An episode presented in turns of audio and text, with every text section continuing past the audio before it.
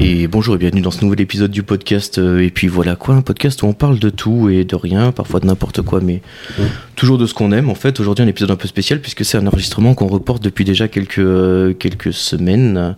Comme vous le savez, le calendrier est difficile à tenir euh, en ce moment, mais n'ayez crainte, nous sommes là avec un épisode à l'ancienne, comme dirait l'autre. Nous saluons notre bon vieux Kik qui malheureusement n'a pas pu être présent pour l'enregistrement, mais on l'embrasse très fort et on lui souhaite bonne chance dans toutes ses aventures qu'il vit sans nous.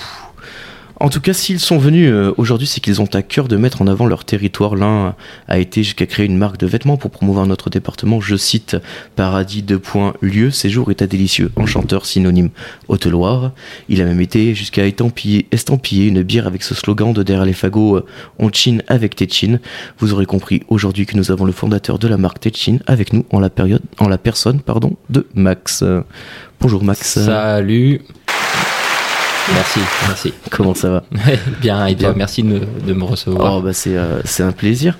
Euh, ça va, ça va, ça va. Écoute, euh, mais puisque bah écoutez, puisque Max a estampillé une bière, il fallait bien quelqu'un pour remplir la bouteille.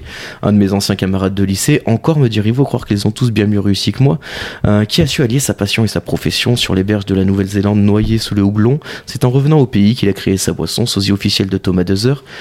Il peut parler de brassage pendant des heures. Bref, aujourd'hui dans Et puis voilà quoi, celui grâce à qui la bière coule à flot, c'est Flo. Bonjour, bonjour. Bonjour Flo, comment ça va? Ouais, très bien, et toi. Très bien, très bien. Écoute, j'ai pas cité le nom de la brasserie, c'est la brasserie Motueka, donc euh, pour les pour les amateurs. On va on va commencer l'émission avec un jeu qu'on fait en fait à chaque fois. Du coup, je vous disais euh, un petit jeu qui se fait pas mal en radio. Je vais vous donner une info et euh, c'est un truc un petit peu un petit peu insolite. Il va falloir essayer de découvrir ce qui s'est passé exactement. Par exemple.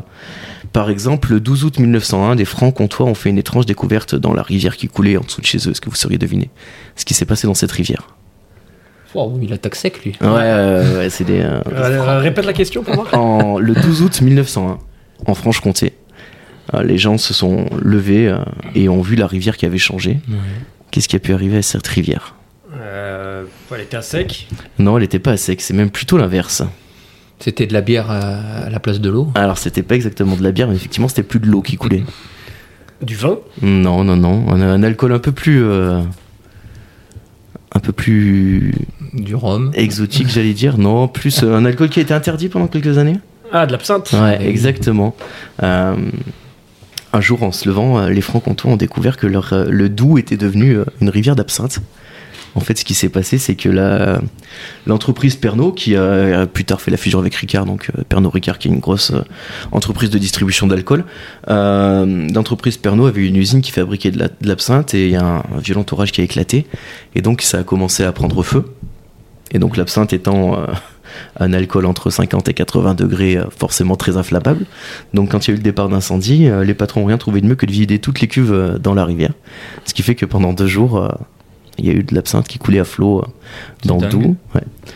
Il paraît, il y a même des images de, de soldats qui boivent euh, dans leur casque euh, pour se mettre une énorme cuite au, bord de, au bord du Doubs. Donc voilà, petite, première petite, petite information insolite. La deuxième en Normandie, euh, la commune de Villechien. Vous connaissez? Bien sûr. Ouais, très très connu. C'est, évidemment. euh, ouais, une grande, une grande commune de son état. Euh, est-ce que vous savez comment s'appellent les habitants de Villechien J'allais dire les villes chiennes, mais. Non, non, non, pas du tout. C'est vraiment, euh, c'est, un peu mignon. Les chiots. Non. Ville, ville chien, saut. Alors là. Je donne ma langue au chien. Euh, comment est-ce qu'on appelle un chien, un chien gentiment? Un caniche. Un toutou. Un Un toutou. toutou. Effectivement, ce sont les euh, toutouvillais et les toutouvillaises euh, qui habitent à Villechien. Énorme.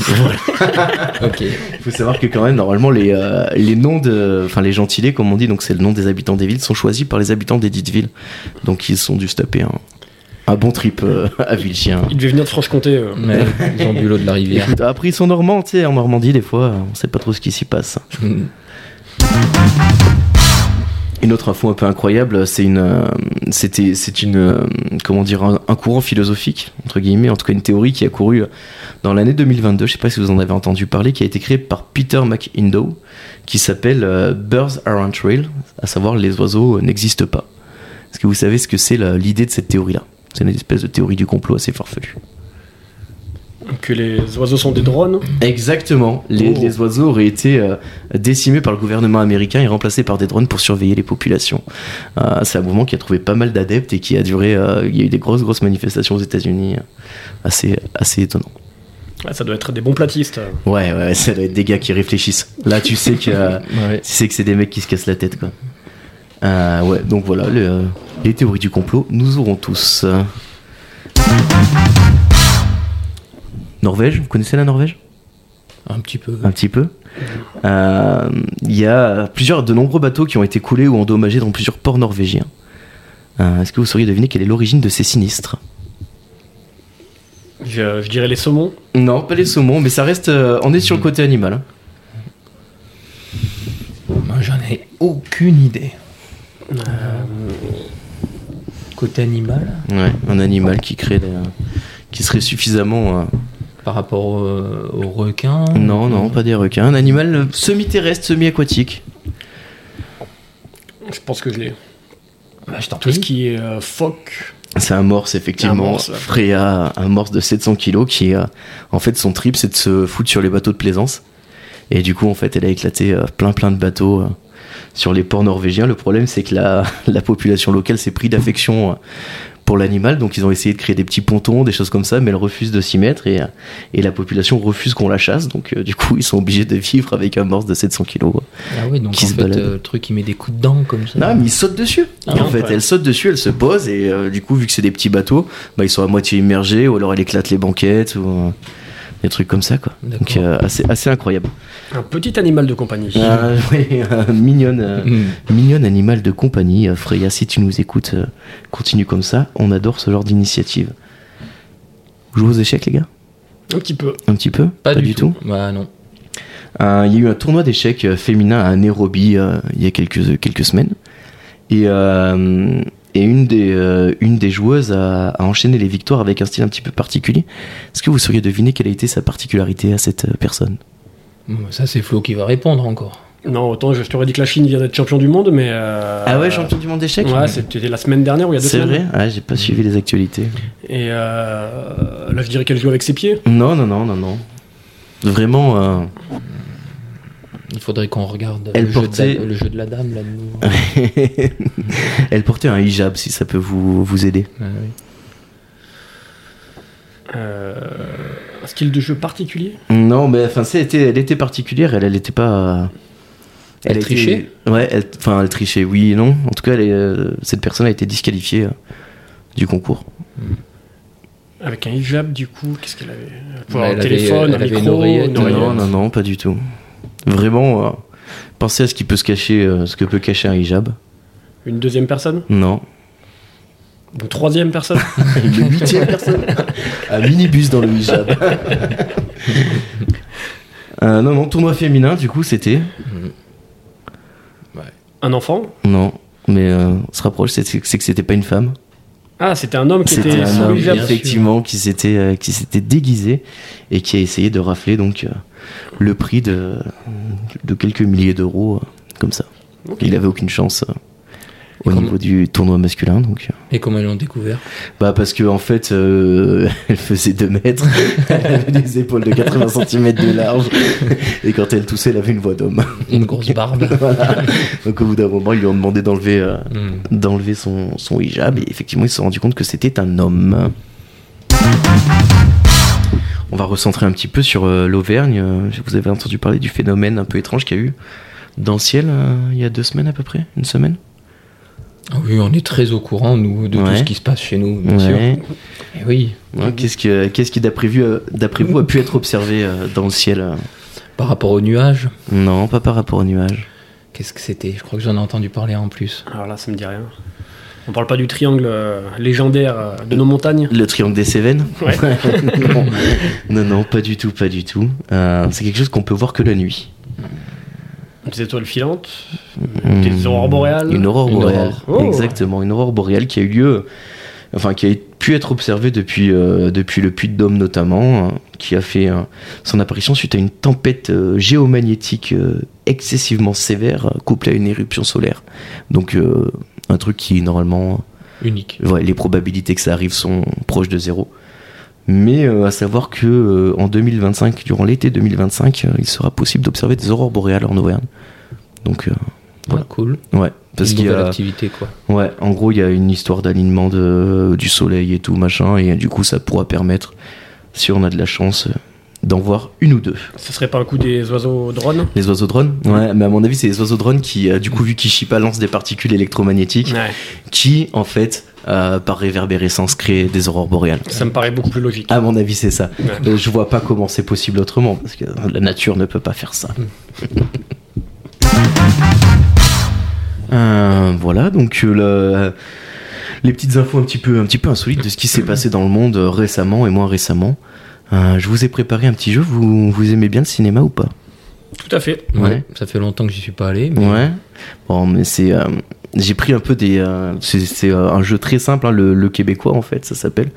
C'est-à-dire que j'ai pris les titres québécois des films et il va falloir trouver à quoi ça correspond. Ok. Par exemple, Tu es Bill. Kill Bill. Voilà. Yes. C'est exactement, c'est exactement ça. euh, le but du jeu, on compte pas les points, c'est juste pour essayer de. Si, si, on compte les points. On compte les points. Une Il y a fois que je peux répondre avant lui. très bien, très bien. Euh, ben, rapide et dangereux. Fast and Furious. Ouais, Fast and Furious. ok, très bien. Ça va y aller très très fort. Il est bon, il est bon. Il est chaud, il est chaud, il est chaud. enchaîne. Les bagnoles. Les Les bagnoles. Cars. Cars, Oh, exactement. bien. Cars. Euh, folie de graduation. Ouh, euh, Ah. c'est un vieux film?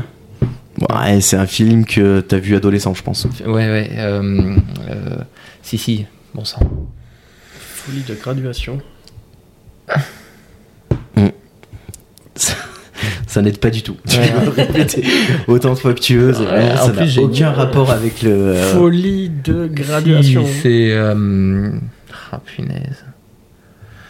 Je le laisse, Max. Ouais, mais c'est un, c'est un film mythique en plus. Ouais, hein, c'est vraiment un euh, film culte. euh, Il y a la- avec, euh, pas mal de violence dedans. Non, euh, non, non, c'est pas de la violence. c'est pas- C'est, euh, je sais pas, si je vous dis la maman de Stifler.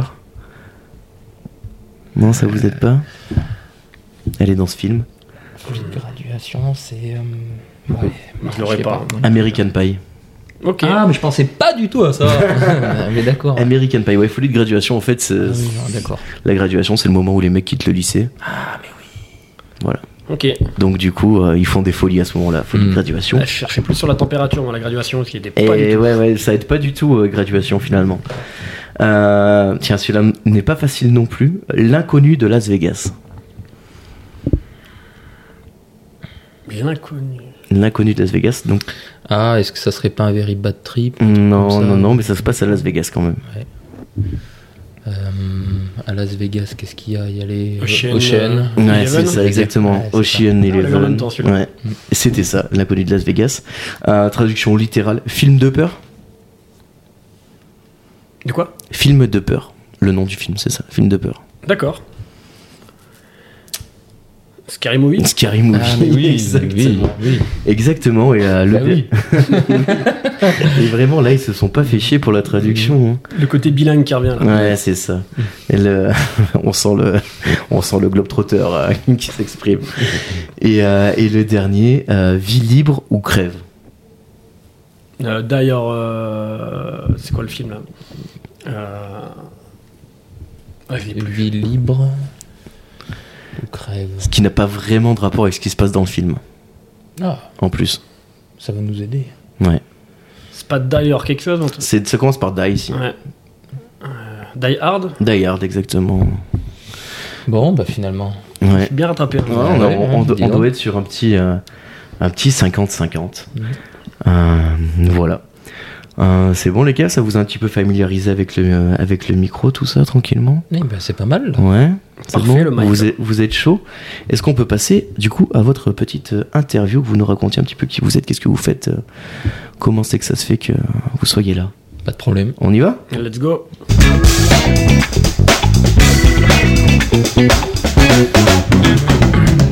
Alors du coup, vous êtes qui? ça c'est la... Mais Vas-y, je t'en prie. hein.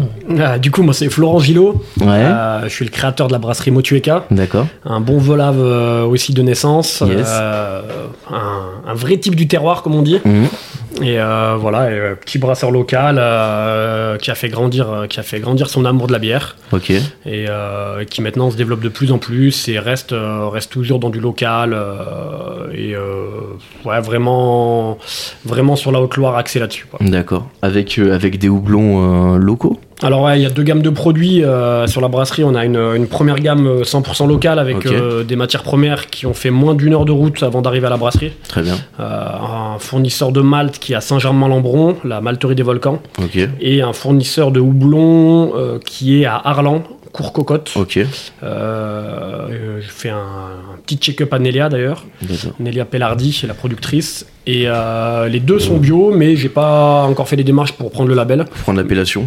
Exactement. Mais euh, toutes mes matières premières sont bio. Et après, il y a une deuxième gamme où là, bah, je vais plus exprimer mon, mon, la diversité euh, de la bière et, Mhm. euh, et les arômes avec une gamme qui que je dis plus internationale où les houblons viennent du monde entier. D'accord. Voilà, mais par contre, il faut savoir que dans du houblon, on met entre, enfin, dans de la bière, on met entre 3 et 5 kilos de bière pour 1000, euh, 3 ou 5 kilos de houblon pour 1000 litres de bière. Ce qui fait qu'on a un impact, même si le houblon vient de Nouvelle-Zélande, d'Angleterre, d'États-Unis, Ouais, c'est pas si énorme que ça. qui reste, euh, qui reste correct et qui est pas trop aberrant, quoi. Ouais. C'est euh, dur à cultiver le houblon? Euh, non, pas du tout. Le houblon, c'est euh, de la même famille que le, que le cannabis, euh, que le chanvre. D'accord. Donc c'est un- une plante qui va, qui va pousser un peu n'importe où. C'est un peu du chien dent. Ouais, c'est un peu de la mauvaise herbe. Voilà, un peu de la mauvaise herbe et il faut juste de l'eau, de l'humidité et des rayons du soleil pour, pour se développer. Et c'est une des plantes qui pousse le plus vite au monde. Ah oui, effectivement, c'est peut-être pour ça qu'ils l'ont utilisé euh, pour faire la bière justement à l'origine, parce que c'était pratique et du coup ils devaient en trouver. On en trouve partout. Suffisamment. C'est le côté aussi euh, bactériostatique, euh, le côté aussi aseptisant euh, du houblon qui est là pour préserver et donner des arômes. Ok. Très bien. Super, Max. Eh ben, je me retrouve beaucoup dans Flow finalement, parce que. Alors enfin, ça, après, ça, j'ai envie de dire, ça vous regarde. euh, oui, ah, Ce que mais, vous faites de euh, vos soirées. on est, euh, on est intime, pas on est forcément intime, nos mais bon, non, non, ça Euh, non, euh, je, je suis né au Puy, hein, donc Ouais. moi c'est Max, hein, le- parce que je vais répondre d'abord à la question qui suis Oui, Je qui? suis Max. Euh, je suis né au Puy, j'ai fait mes études au Puy, je vis au Puy, enfin pas au Puy même. hein, Ouais, mais en tout cas sur le bassin du Velay. sur, sur le bassin du Velay, voilà. Et puis je resterai par ici parce que je suis un amoureux aussi Mhm. du terroir. Et en plus, il y a de plus en plus de choses qui se passent par chez nous, donc euh, ça devient, ça devient super. Donc voilà, moi j'ai créé la marque de vêtements Tetchin il y a trois ans, Ok. trois ans et demi maintenant. Euh, force d'un constat aussi très simple, hein, c'est que on a un super terroir et pour l'instant on n'avait pas grand chose pour reven- revendiquer, on va dire, l'amour de ce terroir. Et donc euh, la marque Tetchin, c'est essentiellement des fringues, voilà, l'image du 43, à l'image du Velay. Euh, des accessoires, des casquettes, des Mhm. bonnets, des, choses comme ça. Et puis la Tetchin blonde en collaboration avec Flo. D'accord, très bien. Voilà. Euh, super. Euh, le nom de, de votre. J'ai écrit le nom de votre truc, mais c'est peut-être pas hyper valorisant. Mais en tout cas, le, le nom, comment vous les avez choisis? Alors, euh, toi, je sais, Flo, que tu as l'habitude de répondre à cette question parce qu'elle doit être posée, à mon avis, 752 000 fois. Mais n'empêche que quand j'ai dit que je te recevais, plein de gens m'ont dit Ah, bah, tu lui demanderas pourquoi ça s'appelle comme ça. Mm. Donc voilà. Et toi, Max, j'ai une petite idée parce que, bah, comme vous, j'ai grandi par ici et que le, le terme Tetchin ne m'est pas complètement inconnu. Mais euh, allez-y, je vous laisse développer là-dessus. Et ben, du coup, Motueka, euh, Motueka, c'est une ville et un houblon de Nouvelle-Zélande. Ouais. Euh, c'est une ville qui se trouve au nord de l'île du Sud. Il y a deux îles en Nouvelle-Zélande. Donc, Alors, au- attends, au nord de l'île du Sud, même moi, ça m'a fait mal à la tête. Exactement. Il a bu dans la rivière. Et du coup, on est dans la, dans la, la région qui s'appelle la Belle Tasman, qui est une super belle région. Et donc, il y a du houblon Motueka qui pousse euh, dans la ville, enfin, à côté de la ville Motueka, euh, qui est une petite bourgade, toute petite bourgade de quelques milliers d'habitants. Euh, voilà, très sympa. Et en fait, c'est un clin d'œil à mon, à mon voyage de plusieurs Mhm. mois en Nouvelle-Zélande euh, avant de lancer mon projet euh, lors de mon retour en France. Donc voilà, c'est un gros clin d'œil à ce voyage et à ce changement de cap professionnel. D'accord. En fait, les houblons, ils ont, ça change vraiment de goût selon celui que tu prends? Tout à fait. C'est ça. Ouais. Et du coup, là, celui-là, celui de Motueka, il a, il a quand même une saveur un peu particulière ou Exact. Ah, c'est un truc qui est beaucoup utilisé. Je me rends pas compte du Non, tout. le de- Motueka est pas houblon très très utilisé. Moi, je l'utilise dans deux bières différentes. euh, mais le hum, celui-ci va avoir des arômes un peu plus de cassis, on va dire, Mhm. qui vont ressortir. Mais euh, chaque houblon, euh, on va comparer ça au cépage dans les, euh, dans les vignes, D'accord, ok. qui parleront plus au, à, à Monsieur Tout le Monde entre guillemets. Ouais. Et du coup, en fait, chaque houblon a sa propre variété, a ses propres arômes. Mhm. Et pareil, en fonction du terroir où il évolue, et d'une année à l'autre, il donnera pas les mêmes goûts. On peut très bien avoir des houblons qui ont un goût citronné, d'autres un goût de cassis, comme d'autres un goût de herbacé ou de pain. Mhm. Euh, de pain, je parle les arbres, ou même de pain, de biscuits, ça Oui, va de, vraiment le- dépendre. de euh, levure ou quoi, des choses comme ça. Voilà, il y a vraiment les, euh, tous les houblons sont différents et ont des arômes différents. Ok. Et des profils aussi d'utilisation différents. D'accord. Max, du coup, toi, Tétine Eh Qu'est-ce que ben, ça veut dire, Tétine et Si ça te parle, c'est que on, on a dû te le dire étant petit aussi. Donc, oh, euh, Tétine. Euh, Ça veut dire qu'il y a du caractère derrière Ouais. aussi. Euh, Avant Tetchin, euh, voilà, ça parle beaucoup au velave. Euh, plus qu'aux altiligériens en règle générale parce que c'est vraiment centré Ah sur ouais. euh, ouais Euh, si on va sur euh, Brioude par exemple c'est quelque chose qu'ils connaissent un petit peu moins en Mhm, fait hein. Mais nous ici dans le Velay on le connaît bien parce que effectivement clin d'œil un peu au, au grand-père et à Mhm, ses anciens ça. et ouah sacré Tetchin toi t'es un cas toi t'es Ouais. un sot un maladroit un étourdi Un peu testou, un, un, peu tout ça. un igo, un- Ouais. enfin, une tête de mule, ça regroupait beaucoup de choses. D'accord. Et je trouve que ça, ça représentait plutôt bien, on va dire, euh, l'image du, du, euh, du gars d'ici, en fait. C'est c'est vraiment aussi ce, ce clin d'œil à l'ancien, parce que il, faut se souvenir du patois, il faut se souvenir Ouais. de, de tout ça. Et euh, c'est quelque chose qui m'a parlé tout de suite. Je me suis dit, il faut pas se prendre trop, trop au sérieux non plus. Mhm. C'est un côté déconneur. et Yes. puis voilà, quoi. Très bien. Tu parles un peu pas toi, toi Alors, euh, j'ai quelques expressions comme Ouais, tout le monde, et puis euh, parfois je peux comprendre un tout petit peu quand les anciens, euh, voilà, me parlent, mais non, j'irai pas jusqu'à dire Ouais. que je parle pas toi, mon petit. Il y a une troupe de théâtre là, à Saint-Germain, Ouais. qui s'appelle les Tréteaux de Pénastre, qui, qui eux font des pièces, Mhm. des pièces soit complètement en patois, soit à moitié patois, à moitié français. C'est Ouais. étonnamment euh, facilement compréhensible.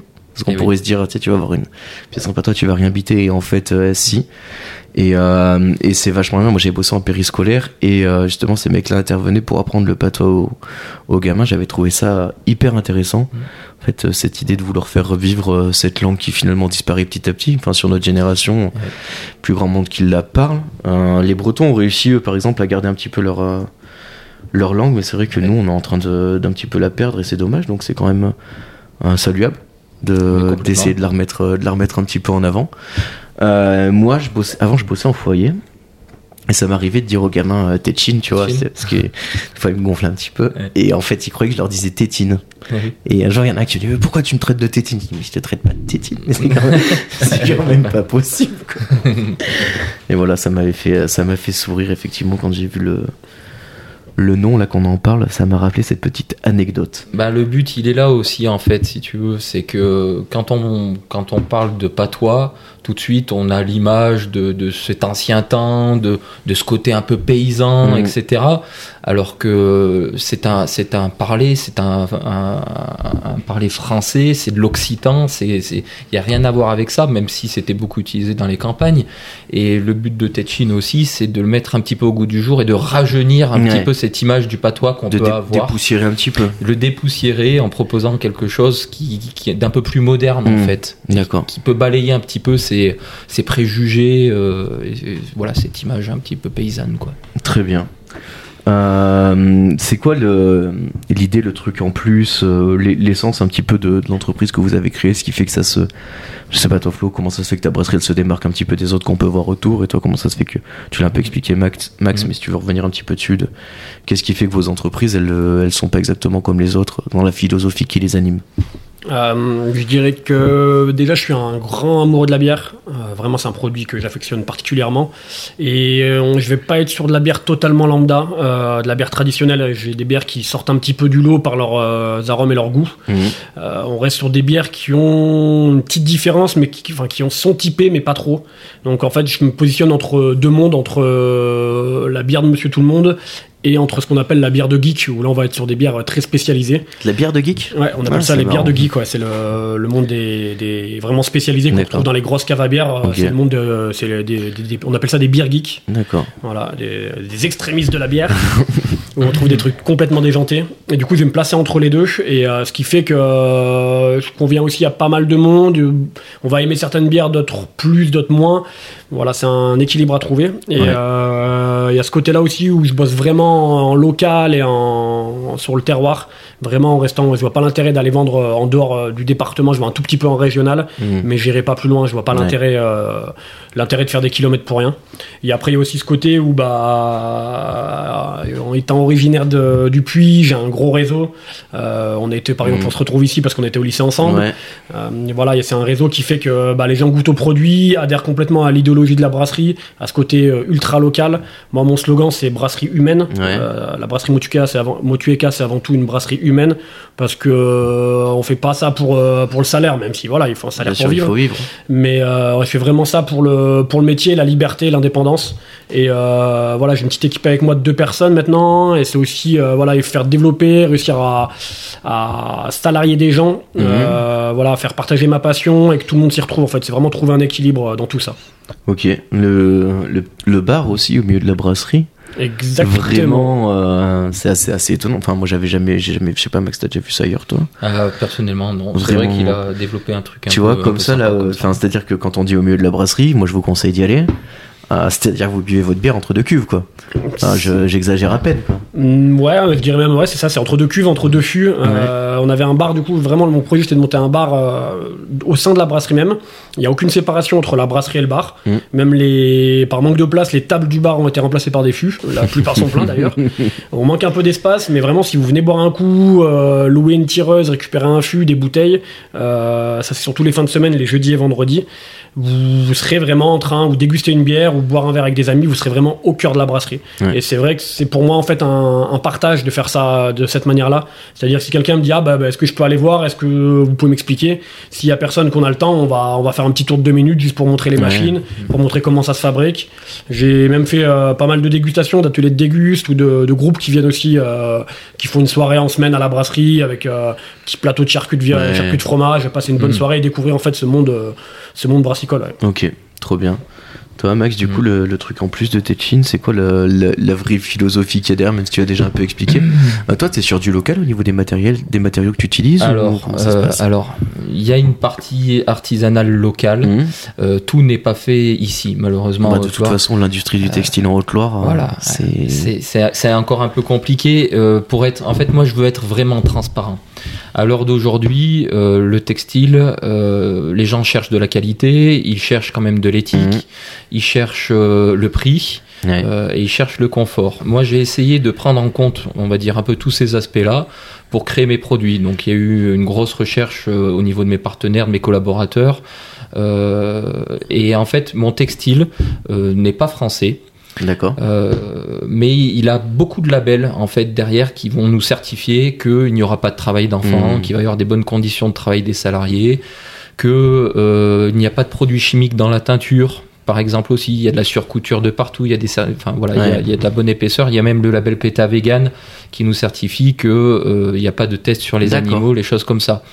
Euh, donc euh, ça c'est c'est le textile et puis après la transformation elle est française donc et altiligérienne où je vais avoir des prestataires locaux qui vont travailler sur la transformation du produit donc sur les broderies, sur les impressions numériques, euh, sur les étiquettes, les choses comme ça.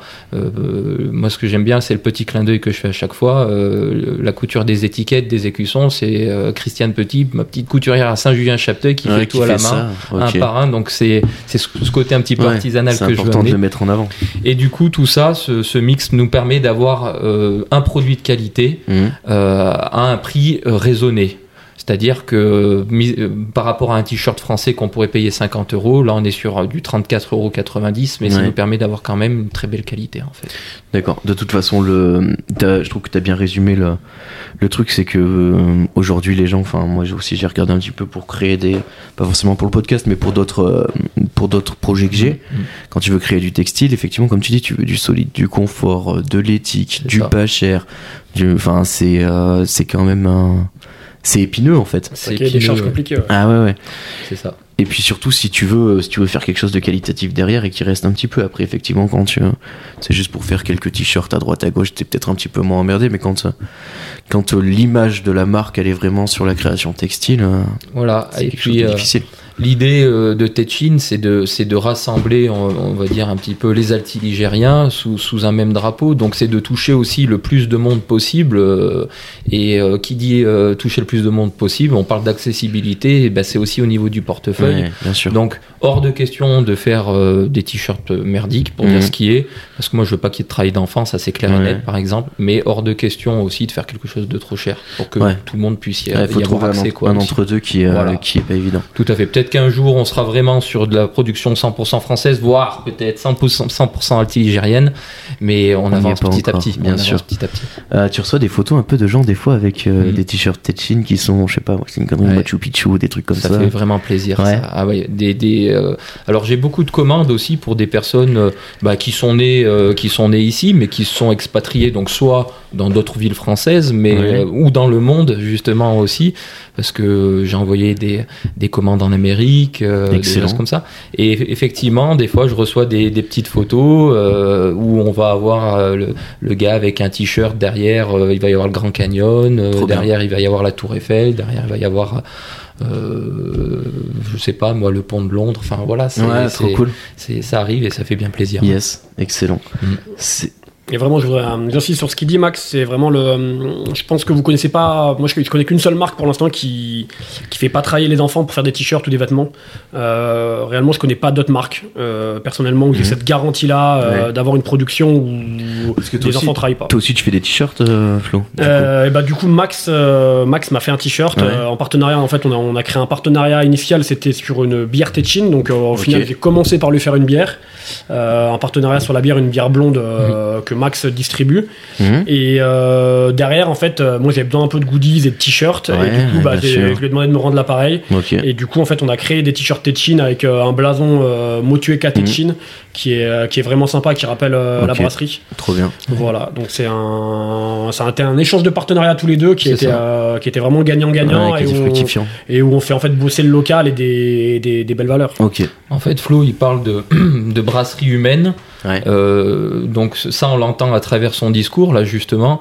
Et en fait, Tetchin, c'est ça aussi. Euh, c'est pas juste dire ah ben j'aime la Haute-Loire et Ouais, le et on 43. se C'est un état d'esprit en fait. Ouais. C'est un état d'esprit. C'est ce que je dis. C'est une philosophie. C'est un savoir-vivre Mhm. et un savoir-être. Et du coup, c'est là où on se où on se comprend bien tous les deux. Et c'est pour ça que le- notre partenariat il a bien fonctionné parce qu'on est sur cette cette même philosophie quoi, D'accord. de se faire ensemble, s'entraider. Et euh, alors tiens, est-ce que dans cette philosophie, tu Mhm. parlais de, de PETA Vegan qui a, qui a homologué les t-shirts, euh, Mhm. tout ça, donc on parle quand même de, de bière aussi, donc il y a un côté un peu bon vivant.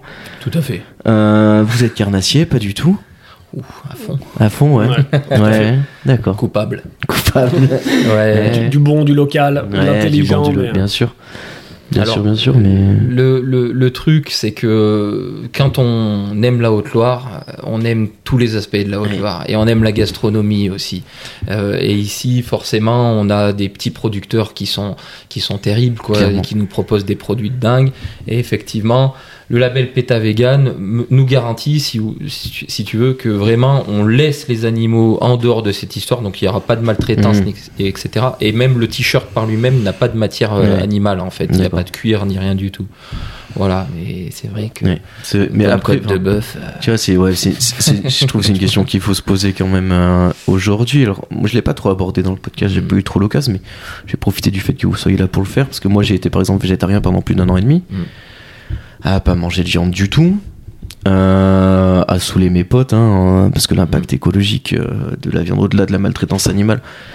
euh, qui est qui est un vrai problème, il y a un vrai problème écologique aussi Mm. parce qu'il faut savoir que pour faire un kilo de viande de bœuf, tu tu claques au moins une tonne d'eau, ne serait-ce qu'en en nourrissant la bestiole sans, sans compter, euh, tu vois, toutes les céréales, l'acheminement des céréales, tout ça. Mm. Aujourd'hui, sur le système de grande distribution qui existe, la viande, c'est un, un réel problème. En tout cas, l'arrêt de la viande peut être une, une solution pour, euh, pour vachement euh, réduire euh, l'impact écologique des personnes. Mhm. Mais euh, effectivement, quand tu habites en Haute-Loire, que tu as des, des gens qui produisent de la viande à 10 km de chez toi de manière éthique envers les animaux, de, quand c'est bien fait, que tu, c'est, c'est quand même une réflexion où nous, en Haute-Loire, on a la chance du coup de pouvoir manger cette viande-là de manière responsable. Ce qui n'est pas forcément donné à tout le monde. Mais, euh, mais je pense qu'il faut quand même, encore une fois, diffuser ce message qu'il vaut mieux manger euh, une fois un steak qui vient de chez le boucher, qui a été pris euh, chez un paysan du coin une fois par semaine, plutôt que d'en bouffer 10 charales. Mais moi, je pense Sur que tu as semaine, complètement raison. Et euh, le premier effort que chacun doit faire, il se situe sûrement là. C'est-à-dire qu'on ne peut pas arrêter du jour au lendemain euh, de manger de la viande. Non. Chacun fait ce qu'il a à faire et comme il a envie. Ça, c'est- clair. Mais peut-être que le premier effort à faire, c'est de se concentrer vers les petits producteurs, Mm. vers les bouchers, et ceux qui sont pas dans ce système d'élevage intensif, ceux ça. qui prennent soin de leurs- leurs animaux. Et déjà, il y aurait une réelle Oui, différence. Après, encore une fois, c'est moi je veux culpabiliser personne. Hein. Je veux dire, les gens qui mangent du jambon Herta, ils ont le droit de le faire. C'est pas un problème.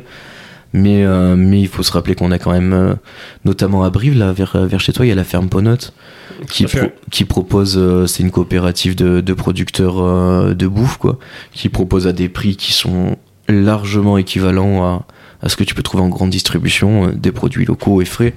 Et c'est pour ça, je j'en profite juste pour faire un petit encart là-dessus parce que euh, ça me paraissait un petit peu raisonné quand même avec euh, avec cette idée-là de d'avoir un, un patrimoine, un territoire autour de nous qui est qui est magnifique et qui mérite d'être mis en valeur, mais qui aussi mérite d'être protégé. Et que, et que la protection de ce territoire, elle se fait aussi par, la, par des impacts de chacun, même si ça paraît ne pas être grand-chose. voilà. Et je vais rebondir là-dessus. Euh, c'est que, euh, du coup, par exemple, j'ai, euh, une partie de l'orge que j'utilise a été est fabriquée par mon oncle qui habite Mhm. à Quaterac. D'accord Donc, cette année, il n'a pas pu m'en faire parce qu'au niveau de la rotation des, des sols, il n'a pas pu me faire d'orge. Ouais, il est pas de l'orge brassicole. Mais j'ai un projet du coup d'en refaire, de faire mon propre orge brassicole par, à travers un agriculteur. Donc Mhm. est-ce que ça aura lieu pour l'an prochain On sait pas. Et l'orge, moi, que brassicole qui est utilisé, qui va être malté par une malterie, je vais l'utiliser et ensuite on va appeler, ça va être un déchet pour moi.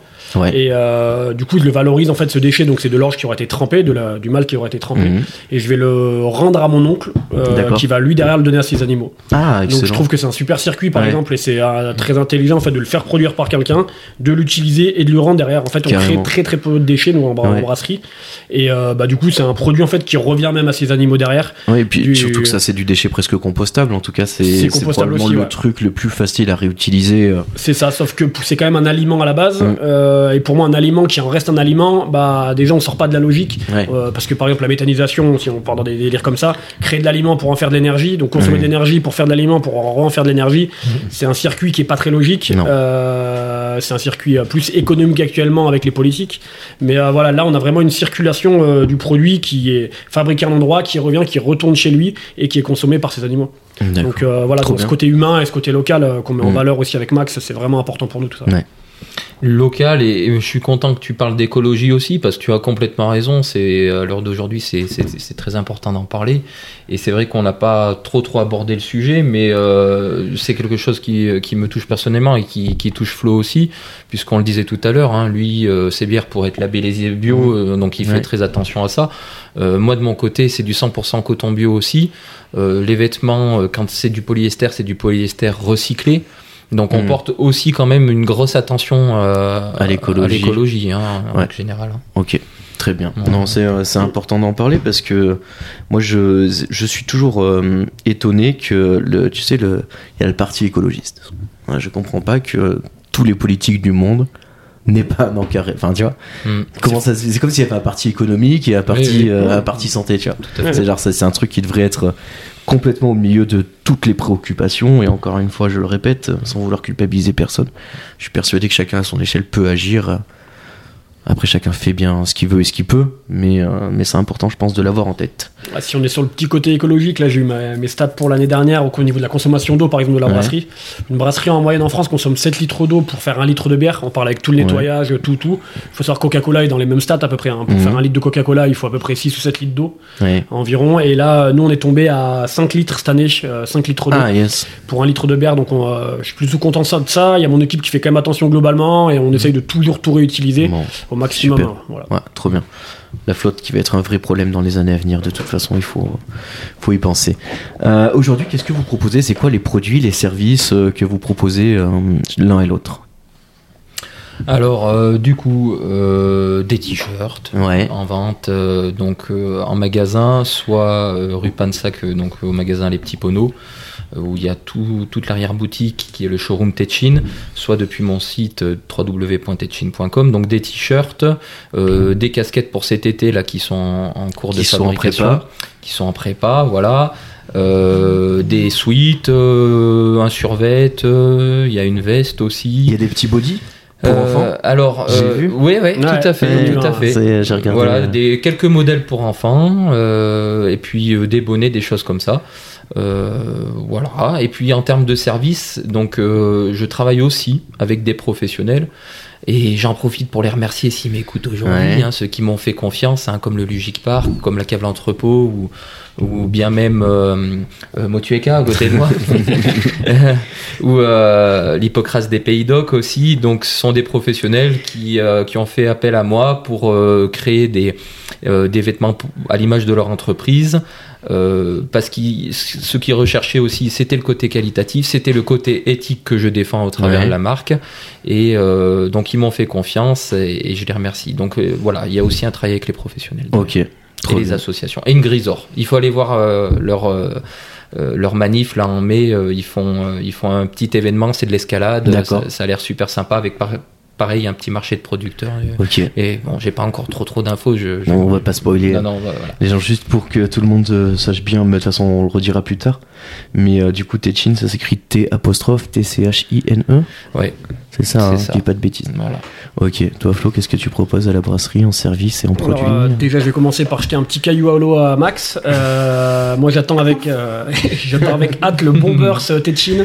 Ah jour où tu pourras nous sortir un gros Bombers à l'ancienne euh, avec le logo Tetchin, je suis bien preneur. C'est vrai que la, la, la tête, la tête de brebis là dans le dos, Dans le dos, elle pourrait être monstrueuse. Ah ça pourrait être excellent. Ça pourrait être magnifique. Ouais. Après, voilà, j'imagine qu'un bomber, ça doit pas être facile à créer et à, et à monter économiquement, mais euh, voilà, si jamais euh, t'as ça, tu me, Ouais. tu me tiens au Tu jeu. m'en réserves 20 déjà là Peut-être même deux, ouais. avec celui que je vais abîmer, comme ça j'en aurai un sous, euh, sous blister. Ok. Et euh, du coup, bah, moi, les produits, produits bah, brasseur, qui dit brasserie artisanale, dit bière.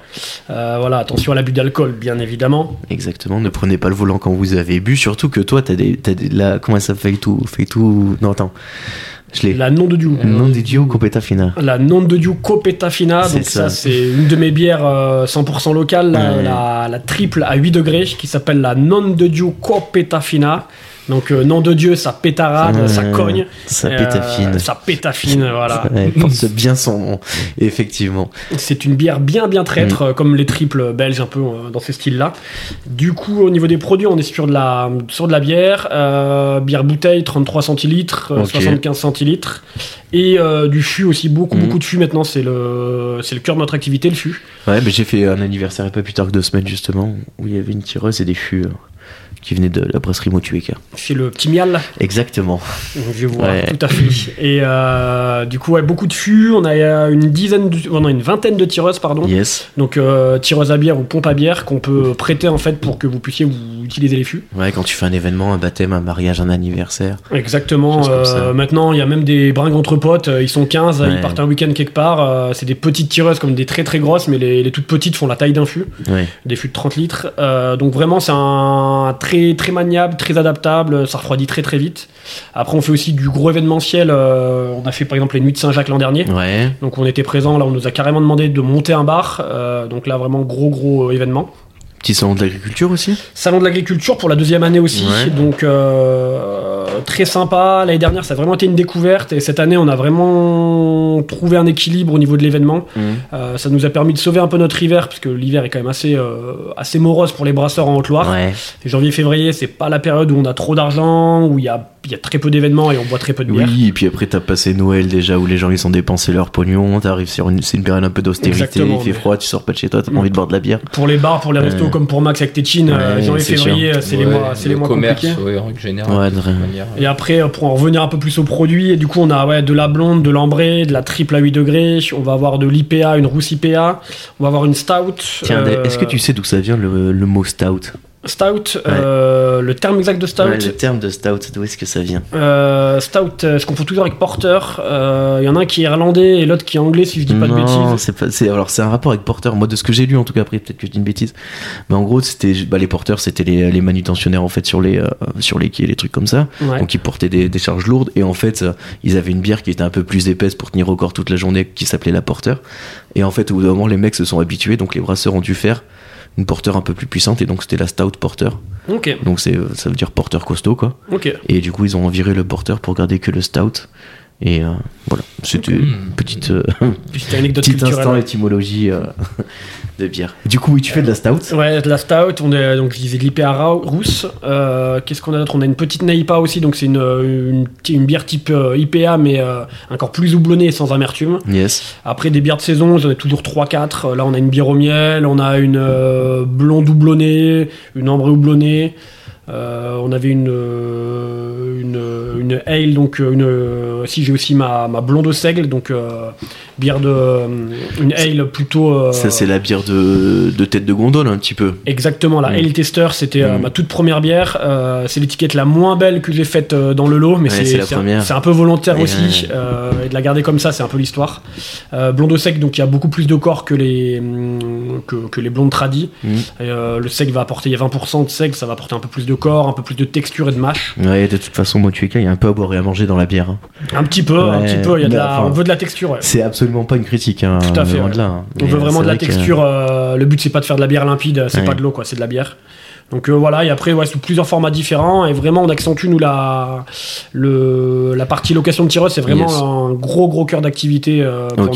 Associations, particuliers, euh, n'hésitez pas à nous contacter. On a déjà des week-ends qui sont bien, Qui sont bien, bien bookés, bookés. ouais. Voilà, le dernier, le dernier week-end de mai, là, ça commence à être très, très costaud. Ouais, putain, Donc euh, Ça va vite, quoi. voilà, exactement. Mais euh, voilà, n'hésitez pas à venir réserver le plus tôt possible pour être sûr qu'on puisse au moins avoir le matériel. Au niveau de la, des fûts, on Mhm. s'inquiète pas trop, mais c'est surtout le, matériel, ouais, les tireuses. Ok, très bien. C'est quoi les projets d'avenir pour vos boîtes? Max, tu parles un peu toi des casquettes, des choses comme ça qui Alors, vont arriver? euh, bien sûr, euh, moi, plus la communauté va me faire confiance, euh, plus j'arrive à Puis tu vas essayer de faire des choses. ouais. Plus je vais essayer de faire des choses. euh, on parle de bombers, on parle Mhm. de voilà, euh, pourquoi pas même. euh, on me disait des petites casquettes euh, comme euh, comme papy, euh, Ah, un peu. des, euh, des espèces de ah. casquettes plates. Exactement. Ah, voilà. alors, pourquoi pas Bon, c'est compliqué parce que là, il faut, faut trouver les fabricants avec qui travailler, etc. Mais justement, si, si tout se développe comme il faut, c'est des terrains sur lesquels je, veux- je, je veux essayer d'aller en fait. hein. Donc développer la marque, dévelop- développer sa notoriété Mhm. et euh, aller toujours euh, aller toujours un peu plus loin, quoi. Ouais. bien sûr. T'as des réseaux sociaux, des choses comme ça de la marque, ouais, sur Instagram, Ouais. Facebook, j'imagine Alors qu'on peut, Instagram, on peut trouver. Ouais, Euh, j'avoue Instagram, je suis pas très très actif. Facebook un petit peu plus. D'accord. Euh, J'essaye aussi de temps en temps, voilà, de, de faire une ou deux vidéos euh, pour pour expliquer un peu ce qui se passe, euh, où est-ce que j'en suis, etc. Euh, vous pouvez retrouver même sur sur Facebook et sur YouTube euh, un petit tour en Haute-Loire, donc qui est euh, un épisode, enfin c'est sur trois épisodes en fait. Hein, donc ça a été une vidéo qui a été faite avec un, un monteur professionnel, euh, Dylan Gir, Ok. euh, qui fait du super boulot. On s'est promené en Haute-Loire, on a vu du pays, on a rencontré des gens. Donc on parlait de philosophie tout à l'heure. Mhm. Quand on regarde la vidéo, en fait, on a compris ce que Ouais. c'était la philosophie Tetchin, hein, tout simplement. D'accord. Donc j'essaye d'être un petit peu, voilà, un petit peu réactif sur les réseaux. Euh, et puis, et puis voilà quoi. Non, mais ça, c'est c'est super. Moi, je, je rencontre de plus en plus de personnes qui, qui connaissent la marque, qui la Mhm. portent. Je me promène dans la rue, je vois des t-shirts. euh, Donc Ouais. je me dis c'est bon, on est Ça sur fait le- plaisir. ça fait plaisir. On est, euh, on est, on est parti pour aller un peu plus loin, donc que ça continue, quoi. Ok. Il n'y avait pas un projet euh, avec le puits ou des choses comme ça, ça qui est en, toujours en cours? Alors, euh, j'ai. On peut, on peut couper, hein, Max, euh, si tu veux, euh, au montage. hein. Ah oui, oui, Je d'accord. pourrais ouais, couper ouais. si non, mais si tu non, veux. non, euh, ok, ouais, ouais. euh, ouais, coupe, coupe, coupe. non, mais ça, non, mais que ça te mette pas. Confidence- Confidentiel Non, que non, ça non. te mette pas en panique. Ah, ça, Est-ce que je non, peux le non, dire non, Est-ce que je peux pas le dire Est-ce que j'ai le droit d'en parler ou pas? Ouais, d'accord. Euh, non, non, mais il y a, j'ai, j'ai aucun tabou euh, de rien et je cache rien du tout. Comme je te dis, moi, je veux être très transparent. Je, suis- je suis pas là pour raconter des histoires. Non, il y a le puits aussi, effectivement, euh, le service attractivité et tourisme avec qui euh, j'ai travaillé déjà l'année dernière. Euh, on a fait un t-shirt ensemble, donc j'ai eu leur soutien. Euh, c'est l'esprit du velay où on retrouve Notre-Dame euh, Ok. vierge avec le bras tendu en l'air, un peu sur la position de la statue de Notre-Dame. Donc euh, avec ce côté un petit peu libre, voilà, libre, indépendant. Mhm. Yes. voilà, donc c'est des petits clins d'œil. Et c'est vrai que cette année, je suis sur un t-shirt aussi qui qui représentera, on va dire, le velay dans sa globalité. Cool. Et je devrais avoir leur soutien à nouveau parce que ils sont ils sont complètement Ils sont chauds. Ah, ils Ouais. sont avec moi. ouais, Ok, carrément. trop bien. Ouais. C'est excellent. Comment dire le L'engouement. non le la, la le C'est de la folie. c'est les, les gens qui travaillent l'administration, le conseil Ouais. général, tous ces gens-là, là, le Oui. relais attractivité, machin, Oui. tout ça. Oui. Tourisme. Euh, le l'impulsion qu'ils ont pris euh, depuis Complètement. quelques années Complètement. euh, là-dessus et c'est vraiment chouette enfin moi je trouve qu'il faut quand même saluer euh, ce Leur truc là parce qu'ils essayent ils essayent de faire des trucs alors tout est pas toujours hyper bien fait tous les projets sont pas toujours hyper bien choisis en même temps il y a que les mecs qui font rien qui font pas d'erreur donc euh, Exactement. donc on s'en fout mais euh, moi je trouve qu'il faut aussi saluer le fait qu'ils ils essayent en tout cas de, de faire des choses et de favoriser euh, Et ils soutiennent. tout ça ouais Et ils soutiennent aussi justement. donc ça c'est vachement bien Ouais. Mayotte Loire, euh, Mm. Envelé, l'Office Ouais, du tourisme. c'est euh, ça. C'est des belles, mais des même branches. le, même le CG de manière générale a vraiment Ouais, pris cette direction, j'ai l'impression, depuis quelques, euh, depuis quelques temps. Ce qui est grave cool. Donc, euh, donc euh, bravo à eux. Toi, Flo, c'est quoi les projets d'avenir pour la brasserie Projet d'avenir, euh, projet en cours depuis déjà deux ans, c'est trouver un nouveau local. Ouais, c'est trop. Euh, Qu'est-ce qu'il y a C'est trop petit? C'est beaucoup trop petit. Ouais. Euh, là, j'ai 230 mètres carrés, il m'en faut 500 à peu près. Il y avait un super local au, au marché couvert au puits là. Mm. Tout à fait. euh, un, un très, un très beau projet qui s'est transformé en un projet un peu moins beau et un peu plus euh, avec un nuage au-dessus de la tête, on va dire. Voilà, mais cela ne nous regarde pas. Voilà. L'investigation ira au bout Et des puis choses. voilà. Hein le Voilà, mensonge c'est- prend l'ascenseur et la vérité l'escalier. C'est dommage. Enfin, on verra, on verra où mène tout ce projet-là, mais euh, qui a ouvert. Mais euh, voilà, après, c'est pareil que le, le lieu est très beau. Ouais. J'ai pas encore mis les pieds, mais euh, voilà, il y a eu quelques échos un peu sur le, Non, le c'est- concept qui est peut-être pas parfait encore à améliorer. On verra. Mm. euh, Je leur laisse leur chance. Oui. Mais toi, du coup, tu Et- cherches un local plus grand. Ouais, tout à fait. Là, j'ai 230 mètres carrés, il m'en faut 500 euh, pour deux raisons. Parce que déjà, j'ai une capacité de stockage euh, qui est trop faible, Limité. qui est très très limitée. Euh, le bâtiment est très mal isolé. Du coup, l'été, c'est compliqué pour nous au niveau de la brasserie. Il fait trop chaud Il fait beaucoup trop chaud. Ouais. Et pour la conservation des produits, c'est pas terrible. Euh, donc il faut jongler un peu. Et aussi pour, euh, pour donner un, espace bar dégustation beaucoup plus intéressant. Yes. Une centaine de mètres carrés. Euh, quelques petits concerts avec ce projet-là en fait de, Ok. de brew pub. Donc Mm. de, vraiment de, de bar dans la brasserie où on peut venir vraiment boire un coup qui est beaucoup plus accueillant que ce qu'on a actuellement. Ouais. Garder ce concept euh, inter- interne à la brasserie, Mhm. donc tout est, tout est ensemble. Mais euh, voilà, le développer et développer cette vente directe encore plus. ouais. Après, il faut dire que le, le concept de bar dans la brasserie, tu l'as créé au moment où t'as ouvert, donc au moment où il y avait quand même assez peu de thunes à injecter dedans, euh, où t'as dû faire de la récup. Enfin, Exactement. moi, je me rappelle au début du projet, c'était ça, quoi. Il a fallu faire un petit peu avec de la récup, avec les matériaux qui traînaient. C'est vrai que peut-être aujourd'hui, t'as des ambitions qui sont un peu plus euh, esthétiques. Tout à fait, là c'est, là c'est très très brut actuellement. Euh, je veux garder ce, euh, ce, ce côté usine brute. Ça fait son charme euh, aussi. ouais. mais Ouais, quand ouais. même un peu plus. là on est vraiment sur du pur brut. On va essayer de Mm. faire du brut joli, on va dire. Peut-être rien que, tu sais, arrondir un peu les angles du bar, histoire de. voilà, arrondir les angles du bar. Voilà, euh, des petits trucs comme Tout ça. Non, simplement euh, charrie, repeindre mais- les toilettes, Ouais. des choses toutes basiques, euh, remplacer les planches de bois qui cachent les fenêtres, euh, voilà des trucs, euh, des trucs Ouais. très basiques. Mais en fait là je suis en location et du coup je vais pas mettre de billes là-dedans. Bah, bien sûr. Et je réserve ça pour le, le jour où je trouverai un local, ce qui est très très compliqué parce que je vais rester sur le bassin du puits Mm. et il y a très peu de biens ou alors des biens qui partent à des prix exorbitants. si on prend le, le Côte de Tierboeuf, la dernière création d'un bâtiment détruit euh, qui a été remplacé par un fast-food euh, de grande marque, on parle de On quelques peut millions d'euros. Burger euh, King et un Burger King virement, puisqu'on vous a cité, n'hésitez pas à nous donner de l'argent. et euh, voilà, et qui a, qui, a, qui a détruit un bâtiment pour en, faire un truc. On parle de projet à 3, 4, 5 millions d'euros. Enfin voilà, moi je, je suis pas là-dessus, c'est pas possible. Donc euh, c'est très compliqué face à ça de, de garder un emplacement correct. Euh, surtout que j'ai une partie production du coup qui, où je peux pas payer le loyer ou la d'un magasin de vente super bien placé. Quoi. Il y a. 80% de mon local, c'est de la production. Donc voilà, il faut trouver un équilibre. Je cherche, je cherche. euh, j'ai quelques mairies sur le coup. Il y a, j'en parle beaucoup. Voilà. Donc si, si vous écoutez que vous avez 500 mètres carrés sous la poche, euh, L'appel appelez-moi. est lancé. Exactement. L'appel est lancé. Très bien. Euh, où est-ce qu'on peut trouver vos produits du coup? Ça on l'a un petit peu dit, mais on va Ouais. refaire. euh, donc toi la brasserie elle est à Brive, en face de la maison pour tous, juste derrière la ludothèque. Exactement, euh, Elle est... Ouais, il faut pas hésiter en fait à y aller parce que je, je, je me dis, enfin moi je te connais donc je suis déjà venu plusieurs fois, nombreuses fois même, mais, euh, mais c'est vrai que de prime abord, des fois peut-être qu'il y a des gens qui reculent un petit peu à l'idée d'y aller, euh, du fait qu'il y ait des fûts un petit peu empilés devant, On que est un peu caché, euh, Voilà, il y a un peu de bordel euh, devant, mais ouais, faut on pas est- hésiter à y aller à rentrer. tout à fait, on est ouvert nous, le jeudi de 17h à 20h et plus si s'il y a du monde. De toute façon, on, peut, on a la licence 4, donc on fait bar jusqu'à Mhm. 1h du matin si, si besoin. Ouais. Et le vendredi de midi à 20h. Euh, on a fait le choix de pas être ouvert le week-end, j'ai essayé, ça marchait pas. Et euh, en fait, parce que le week-end, on est sur des événements, des foires, des festivals, des salons. Et oui. Et du coup, on peut pas, on peut pas se dédoubler. Et puis de toute façon, le, alors moi j'imagine, hein, je fais, je fais une analyse un petit peu, un petit peu commerciale de tout ça. Ouais. Euh, L'emplacement euh, du coup est absolument pas attractif pour des gens qui veulent passer l'après-midi à boire des bières quoi. Non, c'est pas le. non, pas- En fait, la, la première activité, c'est la, la location de tireuse en direct, la vente magasin, donc caviste, on va dire, et ensuite le bar, parce que Mm. quitte à être là, autant pouvoir boire un coup ensemble. Donc voilà, par contre, le jour où j'ai un nouveau local, euh, vraiment mettre euh, le bar au cœur de l'activité. Yes. Et après, pour retrouver nos produits, euh, il y a quelques bars au puits avec qui je bosse. Ok. Euh, le garage K qu'on salue. Moi, le garage beaucoup cet 4 endroit. euh, ouais, récemment euh, qui a trois becs donc trois pressions euh, trois pressions Motueka je conseille vraiment cet endroit Ouais. on a le, le Shamrock au puits où Yes. euh, ils ont aussi une pression une bière que je leur fabrique rien que pour eux D'accord. la Cham Oh, ils ont de la chance. voilà ils ont leur bière à eux Euh, Concurrent.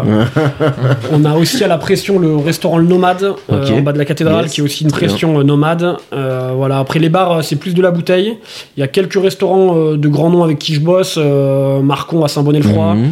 euh, je bossais avec euh, avec euh, qui vient de retrouver son bib euh, Place Cadelade euh, l'émotion D'accord. ouais. l'émotion les flâneurs au puits voilà il y a quelques Ok. restos plutôt sympas et après euh, quasiment tous les cavistes euh, du bassin Pono Ok. euh, Marcon euh, Chèvrerie euh, l'entrepôt qui est juste à côté de chez moi aussi à Brive sûr. Les petits poneaux. les petits poneaux aussi Mhm. qui je Oui. bosse voilà on fait pas de grande distribution mais on fait un peu de- d'épicerie fine Euh, Ouais. on a fait le choix de pas être en grande distribution voilà donc euh, et beaucoup beaucoup de particuliers en direct C'est trouvable à droite à gauche de toute façon. En Voilà. essayant de chercher un petit peu, c'est pas très compliqué. Il y a un site internet. il y a un site internet ouais, qui est assez complet et euh, avec une petite carte où on peut retrouver aussi les une partie des producteurs avec qui on bosse Qui euh, de temps en temps cette carte marche de temps en temps mais pas tout le temps Ok. Toi, Max, du coup, on peut retrouver les produits Voilà. Tetchin euh, sur internet, tu Voilà, disais. sur internet et euh, donc euh, au showroom euh, chez les petits poneaux donc Ok. rue, rue Pansac. Pansac, en face de Devred. pour les- Exactement, en face de Devred, c'est en face de la cave Marcon. Je trouve que ça marche bien en face de Devred. Ah oui. effectivement, tout le monde identifie très bien l'endroit. Marcon, Devred, Ouais, tu dis c'est bon, Ouais. je sais, euh, voilà.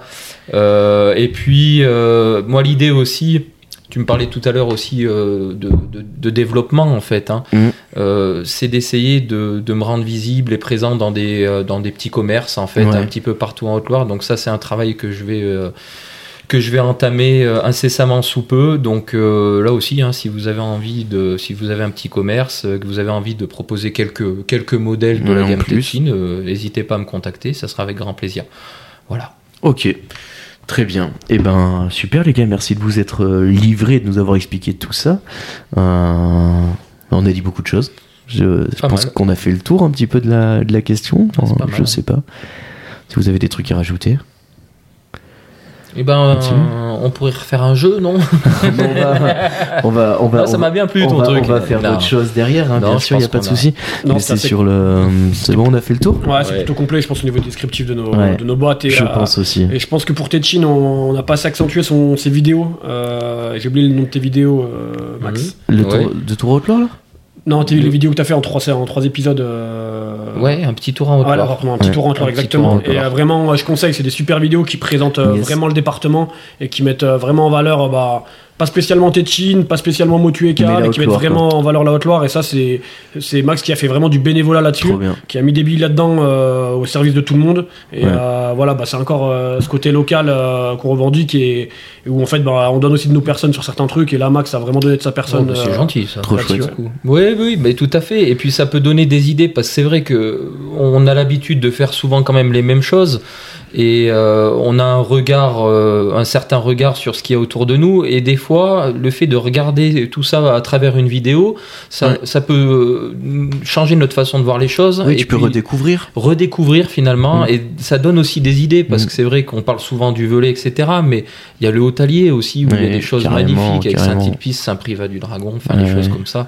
Euh, et euh, ça, ça peut vous donner aussi une petite idée de promenade pour le Yes. week-end qui peut être sympa, quoi, avec Trop un bien. petit parcours.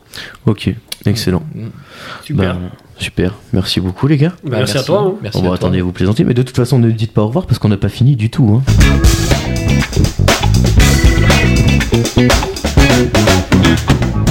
Et donc, on va passer à la, la, la dernière rubrique qui est toujours la même en fait dans toutes les émissions. C'est c'est un peu la rubrique euh, rituelle euh, qui s'appelle la rubrique des trois questions. À votre avis, elle comporte combien de questions? 5 Deux? Non, non. Ah, je sais pas. Putain, mais il pose des questions dures depuis le début. Ah. Ouais, vraiment, vraiment. Là, j'ai pas. ouais. Un et Ah, demi, peut-être. J'aurais pas. hein. C'est 4. Ah. Ah. Et il y avait quand même une petite subtilité. Elle a senti le piège. alors, là. Euh, la première question, c'est euh, c'est quoi le dernier truc que tu as lu, écouté, maté C'est pas obligé que ce soit de la qualité, donc le dernier truc, euh, vraiment littéralement le dernier truc. Ce que, ce que vous avez regardé hier soir. Et mon oreiller, je crois, hier soir. Ça a été vite réglé. Euh, petite série. Ouais, euh, je suis pas mal dans les animes moi aussi euh, Yes. en ce moment. Je vois que toi aussi t'es Ouais, un grand fan. quelques petites connaissances. Ouais, voilà. Donc le dernier que j'ai maté, c'était Jojo. Ah, Jojo, t'es Ouais. sur quelle partie? Ah mais c'est fini, ça y est. Ça y est? Ah tout est réglé. Mais t'as fait. Alors attends. Ah, c'est Stone Ocean? Oui, Ouais, ok. c'est ça. Ça va Flo, tu t'en sors. Non, pour, euh, pour expliquer un peu aux gens, Jojo c'est un. Bah tiens, tu dois. Le premier Eh tome oui. là de, de Jojo qui Eh est là. oui. qui trône fièrement. Euh, Jojo, c'est un, manga qui, en gros, chaque partie euh, est indépendante les unes des autres, mais en même temps, elles sont toutes reliées les unes aux autres, Mm. qui existe depuis les années 70, si je dis pas de bêtises, donc 50 ans d'existence pour Jojo, et là, Stone Ocean doit être la partie 6, je pense. Ah oui, il me semble Ouais, que c'est la partie ouais, 6. La hein. partie 6, je dirais. Mm. Un truc cool qui est sorti sur Netflix, C'est ça. il y a pas longtemps. Ouais. Donc, très bien, où on suit les aventures de Jolene. Jolene, Jolene. Joestar. Ouais, c'est ça. Il y a Jonathan, il y a Il y En a fait, Jotaro. Jotaro. Ouais. En fait, c'est euh, Jojo, c'est c'est toujours le fils de ou la fille de. ça. Voilà. Et il y a Jojo dans le nom et le prénom. voilà. Jonathan Joestar. Tout ça, tout ça, coup de Jojo Taro. En tout cas, on salue. euh, bah écoute, trop bien. T'en as Mhm. pensé quoi? C'était cool? Franchement, c'était pas mal. Ouais. J'avais entendu des critiques comme quoi c'était un peu efféminé, Ah, que c'était un ouais. peu particulier, et franchement, j'ai bien apprécié. Ouais, je trouve que ça fait pas trop de mal. moi. Non, non, les épisodes Mm. passent vite et tout, et c'est sympa. J'aime bien les combats dans, dans Jojo, ils sont ouf parce Ouais. qu'il y a vraiment un côté de. Il faut prendre l'ascendant psychologique sur son adversaire et comprendre comment fonctionne son pouvoir pour pouvoir utiliser le sien. ouais. Ah, le, tout ce côté mindfuck est, est vraiment très très cool. Mm. Ah. Ah, assez fan de Jojo aussi. Ne me sous-estime pas. ça, c'est tu l'entends 15 fois, Ah, enfin, oui.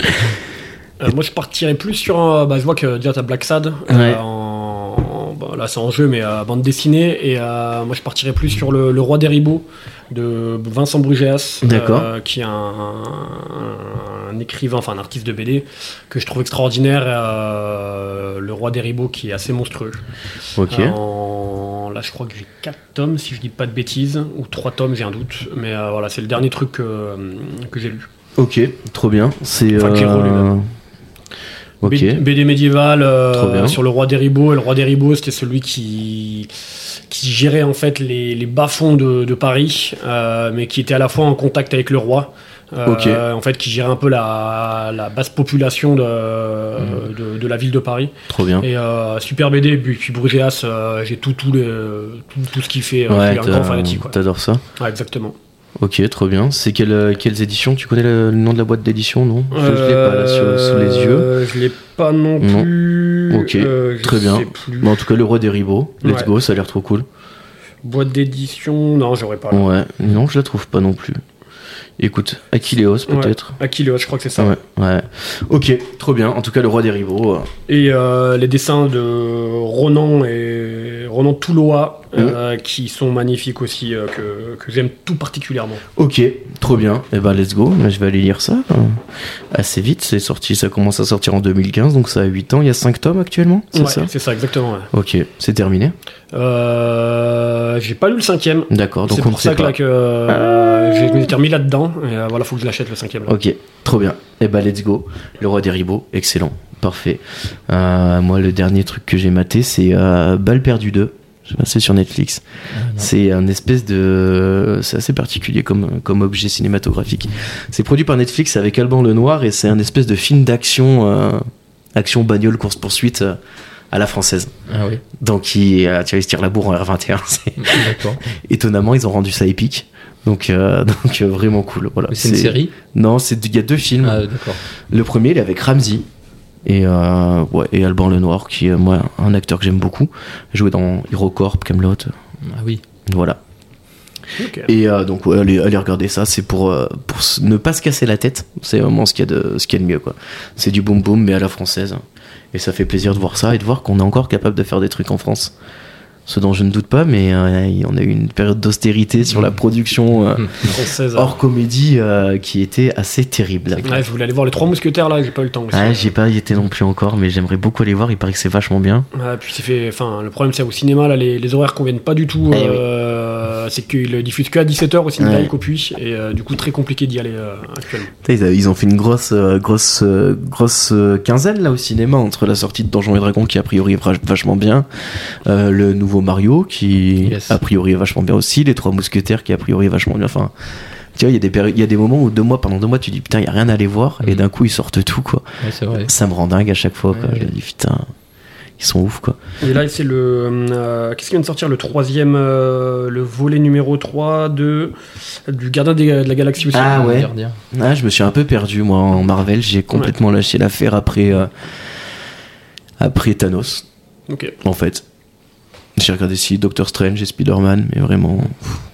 Le Gardien de la, de la Galaxie, je trouve ça cool avec le côté second degré qui est vraiment mis présent. Puis le euh, côté un peu space opéra qui est quand même euh, qui est quand même super agréable quoi. Ouais, c'est un, c'est un délire. C'est Ouais. vraiment une, une orbite un peu au milieu de Mm. plein de choses, donc je trouve Je ça suis d'accord. Je suis d'accord. Le premier était vraiment rafraîchissant. Ouais, il fait. j'avais trippé quand il était sorti. Je m'étais dit waouh, mais en fait.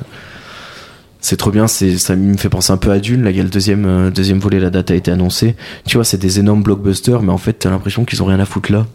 Fait, Enfin, ouais. sais, ils sont un peu. euh, ils dénotent un petit peu avec le paysage et, euh, Ouais, et je trouve que c'est bien. la- ça me rappelle un peu la- le premier Shrek, les choses comme ça, Ouais, ou des trucs qui, sortent de nulle part. Qui sortent et- de nulle part, exactement. Mm. et qu'on n'attend pas, qu'on n'a jamais vu. et C'est assez cool d'avoir du, du renouveau du, du 109. Ouais. Carrément, carrément. Euh, la deuxième question, c'est euh, c'est quand la dernière fois que vous avez fait quelque chose pour la première fois? Bah, Ouais. Moi, personnellement, aujourd'hui. Ouais. Ah oui. Ouais, l'enregistrement du La, podcast. la première fois que je fais un podcast, donc euh, du coup, euh, voilà. Après, si on veut rentrer dans les détails, moi, il y a pratiquement tous les jours Ouais. où je fais quelque chose pour la première fois.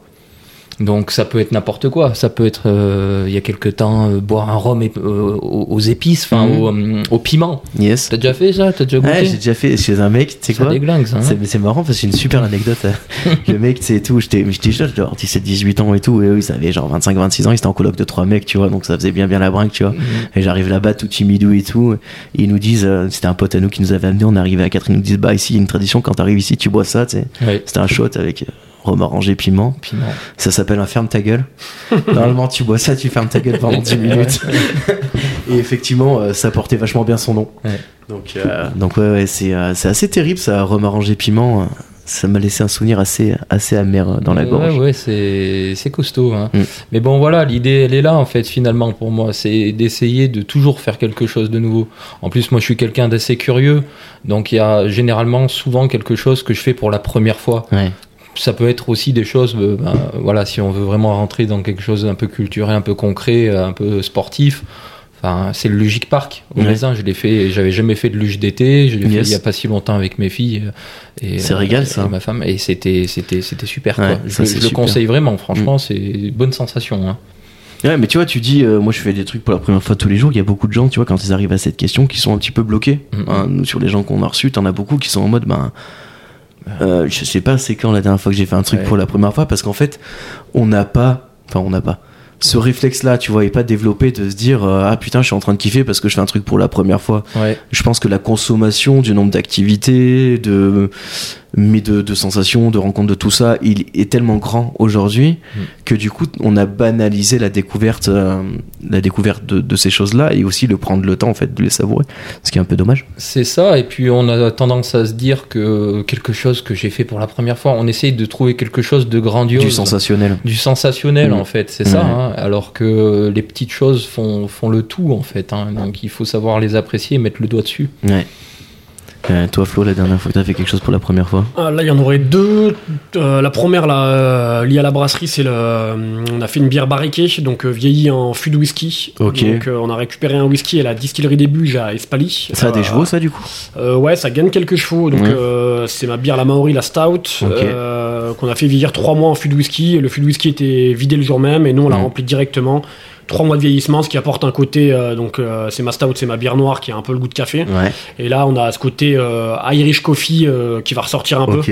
c'est vraiment, euh, vraiment appréciable et pas trop trop fort non plus Stylé. au niveau gustatif. Et après la deuxième, c'est le, je suis devenu euh, intervenant euh, sur une école brassicole, Allez donc euh, sur Lyon. euh, Et allez, encore l'alcool. Et l'alcool. Mmh. L'abus d'alcool est dangereux pour la oui, santé. l'abus d'alcool est dangereux pour la santé, même à, même à l'école, du coup. ouais, même à l'école, Ouais. tout à fait. Et euh, ouais, je suis devenu intervenant là euh, pour une école de zytologie. Ok, Euh, zytologie, c'est les onologues de la bière ou les biérologues. ok. Voilà, et euh, j'avais euh, j'avais 32 heures de cours à faire avec eux sur le, la partie fabrication de la bière en théorie, qui est le monde de la bière. Et euh, j'avais un super groupe d'une quinzaine de personnes là. C'était vraiment euh, un très bel échange et j'ai vraiment Mm. apprécié. Ça Ouais, demandait. puis là, tu dois toucher des passionnés, quoi. Enfin, quand tu rentres dans ce genre d'école, c'est pas. Exactement, t'avais du, venant, quoi. t'avais du brasseur et du Mm. caviste principalement, un malteur, euh, enfin du monde qui gravite autour Ok, de la bière. Trop bien. Mais euh, ultra intéressant, beaucoup d'échanges et même euh, en donnant, en fait, en faisant cette intervention, j'ai beaucoup appris aussi. Mm. Donc c'est vraiment, euh, vraiment de l'échange permanent et euh, j'ai- vraiment apprécié ce côté de, de professeur, on va dire, Mm. Euh, plus d'un même à moitié animateur parce qu'en fait on aussi on, a, on anime, on Eh ben échange. ouais. Donc c'est vrai, c'était vraiment une très belle découverte et j'avais jamais fait ça et je, je pense que si je peux le refaire, je le referai aussi de temps en temps si le temps me le permet. Et en fait l'hiver j'ai un peu plus de temps avec la brasserie, ce qui me permet de faire des choses comme ça. Donc c'est Mm. vraiment cool. Moi, je trouve ce qui est vraiment intéressant dans, tu sais, quand tu te mets dans une position de transmission euh, d'un savoir euh, ou d'un savoir-faire ou de un petit peu tout, à partir du moment où tu essaies de transmettre un, quelque chose comme ça à des gens ou à un groupe, euh, en fait, ça t'oblige à conceptualiser ce que tu fais mécaniquement. Tu vois, donc tout ce que t'as pas réfléchi de comment est-ce que t'en arrives à le faire, comment il est, c'était quoi ton chemin de pensée pour arriver à avoir cette pratique-là aujourd'hui, Mm. des trucs que tu, en fait, t'y réfléchis pas parce que tu l'as fait à force du temps ou à force d'usure de, de d'essai et du coup de devoir le transmettre en fait ça te permet de faire un retour en arrière sur tu vois comment est-ce que tu en es arrivé à penser ça. Et je trouve ça toujours super intéressant parce que euh, ça te permet en fait de de mieux connaître la façon dont tu fonctionnes et aussi la façon dont tu dont tu fais les choses. Et et tu vois ces, ces mécanismes de pensée qui sont trop souvent euh, tu vois qu'on oublie de mettre en avant ou en tout cas de de réfléchir parce qu'on rentre sur euh, enfin typiquement toi sur un métier qui est quand même plus ou moins manuel enfin quoi qu'il en soit où, euh, où on peut se dire bah en fait il y a pas forcément de réflexion il y a pas forcément de bah en fait si il y en a mais du coup elle est cachée par par le résultat par tout le reste et du coup la transmission elle permet aussi de revenir en arrière là-dessus. Je trouve que c'est hyper intéressant. Tu m'avais raconté un truc euh, comme ça une fois où j'étais passé de voir où tu m'expliquais que tu avais un nouveau gars qui est arrivé que tu l'avais expliqué le chemin tu sais le, alors c'était peut-être pas le chemin de la bière mais tu sais tes tuyaux comment ils fonctionnaient où le mec et où du coup tu avais été obligé toi de réfléchir à comment t'avais monté le truc tu vois et je trouve que c'est euh, c'est intéressant quand quand t'es en transmission Ouais, puis on se, on se repose des questions exactement de pourquoi on fait ça. Ouais. Et euh, là, je me suis même remis dans des bouquins que j'avais lus il y a 5-10 ans pour apprendre des termes. euh, alors que pour moi, c'était complètement acquis, mais euh, pour le retransmettre, il bah, faut, faut se remettre dedans. Quoi. Ouais, ouais, carrément. Mais ça, c'est c'est trop bien. Ok, parfait. Euh, moi, j'ai fait un truc qui est génial. Enfin, vous avez des gamins, donc peut-être que vous avez fait ce truc-là. C'est un- ça s'appelle un bain d'émotion. Tu sais, c'est un bain que tu fais avec une nana qui, euh, quand le bébé vient juste de naître, elle le masse un petit peu. Tu vois, il y a un truc sur un bain à 37 degrés avec euh, vraiment un c'était particulier parce que tu as vraiment un espace de rencontre avec ton, avec ton bébé, un espace de, d'interaction, ce qui est dur au début, parce que tu as l'impression Ouais. qu'ils font que pleurer, dormir, euh, manger. Ouais. Et euh, justement, avec ce truc-là, euh, moi, c'est vraiment une des premières fois où j'ai pu percevoir pleinement les émotions du bébé, son Ouais. ressenti de, de tout ça. J'avais trouvé ça vachement chouette. Un Donc, euh, rapprochement imminent en ouais. fait avec ton enfant aussi sur Ouais, ces moments-là. Et puis t'es es en phase quoi avec lui, il est bien, toi t'es bien. Enfin c'est un, truc hyper particulier, Mm. mais que je conseille à tous les jeunes parents écoutez de le faire. euh, c'est un bain d'émotion et vraiment avec les avec les petits bébés c'est un régal. Là, ça me rappelle la, la micro-kiné euh, qui, qui s'est occupée de ma fille. Et en fait, euh, c'est pas du tout de la kiné, c'est totalement différent. Et en fait, à travers la, en manipulant ton enfant, elle va arriver à te faire, à faire parler le corps de ton enfant sur ton vécu à toi. Voilà. C'est-à-dire, elle va toucher l'épaule de ma fille, par exemple, elle va dire Ah bah là, il y a quelque chose sur l'épaule, euh, chez le père, euh, il s'est passé un truc, effectivement, bah voilà, Il moi j'ai un passif- sur une près, épaule. ouais. Ils, Ouais, arrivent à ouais. ils arrivent à le définir dans le temps. Oh là là, c'est Alors fort. que toi, t'es en face, tu connais pas la personne, Ouais. et elle arrive à te définir des choses. Ah bah, moi, elle m'a dit, il y a eu un trauma crânien entre vos 8 et vos 10 ans. Effectivement, Ouais, ouais. Je, me- je suis tombé sur une plaque de verglas étant petit, et euh, je m'attendais pas du tout à ça. C'était une, Ouais, et une puis surtout magnifique parce qu'elle découverte. puisse le, le, le rendre comme ça, c'est euh, c'est étonnant. La, la, la paternité, ça, ça vient quand même raviver un truc, euh, tu vois, chez les personnes qui. euh, c'est c'est quand même troublant. hein. C'est euh, c'est vraiment une expérience. euh, on a beau te le raconter, tu sais, Mm. tout autant que tu veux, en fait, c'est euh, tant que tu es pas dedans, en fait, tu te, tu te rends pas compte de la, de la mesure de ce truc-là. quoi. C'est impossible à imaginer. Mm. Ouais, puis ça a évolué. hein. J'ai l'impression que bah, le papa euh, 2.0 de 2023, euh, j'ai l'impression qu'il euh, est quand même différent euh, du papa d'il y a 20 ou 30 mais- ans. Il se sent beaucoup plus investi par rapport à son enfant. Ils se sont Heureusement. beaucoup plus euh, alors pas responsable parce que moi, moi, mes parents mon Mm. père était responsable et mais il y a une autre Une autre forme d'implication. une autre forme d'implication et euh, même au niveau des sentiments j'ai l'impression moi quand je regarde autour de moi hein, tous les tous les tous les potes qui ont des enfants on sent qu'ils sont voilà très très câlins très proches euh, où les sentiments ressortent euh, beaucoup plus vite euh, les mots doux aussi Ouais. en fait Mm. Est-ce que c'est pas plus la, tu vois, la, la masculinité ou la, voire la virilité même, j'ai envie de dire, qui a évolué, tu vois Bah, je pense que si aussi hein. C'est-à-dire que avant, enfin, il y a, il y a- alors il y a 60 ans, peut-être un peu loin, tu vois, mais dire que t'étais un mec, t'avais pas besoin d'avoir des sentiments, tu t'avais besoin de bosser, d'assumer les trucs, tu vois, et t'avais pas forcément euh, ni ce besoin ni cet espace-là aussi de, ben, de s'épanouir émotionnellement, un truc qui existe vachement plus aujourd'hui. Et du coup, ben, forcément, puisque t'es épanoui de ce côté-là, et ben, ça te permet d'être, de rentrer en résonance de manière complètement différente. Après, t'as aussi, je pense, le fait que les femmes aussi travaillent, tu vois, aussi ce qui existait pas forcément euh, avant. Il y a 50 ans. ou Quand, 80 quand tu vois euh, le, le boulot que c'est un bébé la nuit, que fait. ça se réveille toutes les 3 heures, euh, que ça met une heure pour s'endormir, que enfin, en fait, tu peux pas dormir si tu, enfin, t'es obligé d'alterner pour que être à minima reposé. Enfin, tout à fait le, la, je pense la disposition en fait de la famille a évolué. Ah, mais Plus que la place du euh, père. ah, mais bien sûr, euh, sa, sa- sa place au sein de la famille, dans, ne serait-ce dans les tâches ménagères, dans son Mm. implication dans, dans la maison, etc., fait que les papas sont aussi plus présents à la maison Oui. et du coup plus proches de leur enfant. Sûrement. Ouais, tout à fait. ouais. Ce qui est vachement cool. Faudra faire venir une psychologue. Ouais, mais on fera. euh, Je vais, je vais essayer de faire un épisode spécial paternité, tu vois, avec prendre plusieurs profils de papa, tu vois, des gens qui ont des enfants depuis un petit peu longtemps, des gens qui en ont plusieurs, des gens qui en ont qu'un, des gens qui sont jeunes papas, tu vois, essayer de, Mm, mm. tu vois, confronter un peu tout Ça ça, peut être de sympa, voir. euh, ouais. Ouais, ouais, Puis c'est euh, mine de rien assez peu parlé, en fait, c'est vrai. je trouve. Enfin, trop peu à mon goût. On parle Et, beaucoup euh, des mamans, ouais. Ouais. Je noterai quand même, la- on remerciera la France quand même de nous permettre d'avoir 25 jours de, de congé Ouais. paternité maintenant. Je trouve C'est que clair. euh, avant il y avait quoi? Je crois que c'était 10-15 jours. Ouais, 14. 14, 14 c'était limite. euh, maintenant Non, 20, mais c'est pas suffisant. 20, 25, T'imagines euh, c'est vraiment cool. euh, déjà pour voir son bébé, aider sa femme qui sort d'un accouchement, ce qui est pas simple. Et euh, je trouve ça vraiment, c'est un très- une très très belle loi qui a évolué bah, il y a deux ans, je crois. Ouais, c'est euh, juillet 2021. Ouais, donc c'est tout récent et ça, on peut, on fait quelques bonnes choses des fois en Mm. France et ça, c'était un- une très belle évolution. Ouais, mais t'imagines quand t'as que deux semaines de congé pater, tu vois. Moi, je vois, nous, on est resté 10 jours à la maternité. Alors, on est resté très longtemps à la maternité. Mais ça voudrait dire que 4 jours après qu'on soit rentré, il aurait fallu que je rattaque le boulot. Terminé, ouais. Non, mais comment tu veux. Comment tu veux trouver un rythme, comment tu veux trouver une place, comment tu veux trouver une organisation. Enfin, c'est pas. Puis tu rentres le sort du boulot, Ça tu peux te claquer. euh, Ouais. pour, épauler la, pour épauler madame la nuit, c'est plus compliqué. C'est ça. C'est chaud. hein. Non, non, c'est sûr que. C'est un très, une très très belle évolution, ça. Il faut. Ouais, puis il faut prendre le temps de construire, de construire ce truc-là et de construire sa famille, je pense. Euh, ouais. Donc voilà, la première fois chez cette dame euh, au bain d'émotion, c'était au pôle euh, de santé intermodale pour les gens qui recherchent. Madame Portal, je crois. Euh, Est-ce que vous avez une recommandation culturelle, les gars, pour nos invités? C'est-à-dire un truc que vous auriez envie qu'ils découvrent parce que ça vous paraît important, parce que vous trouvez ça cool, parce que. Il y en a tellement. Ouais. Bah ouais. Bah ouais, j'imagine bien, mais, Mais, du coup, une. Euh, bah, une, euh, s'il fallait en choisir parmi une, là aussi, on, on parlera d'une première expérience, d'une première fois, mais euh, il faut aller, euh, il faut aller voir Terre de Géant.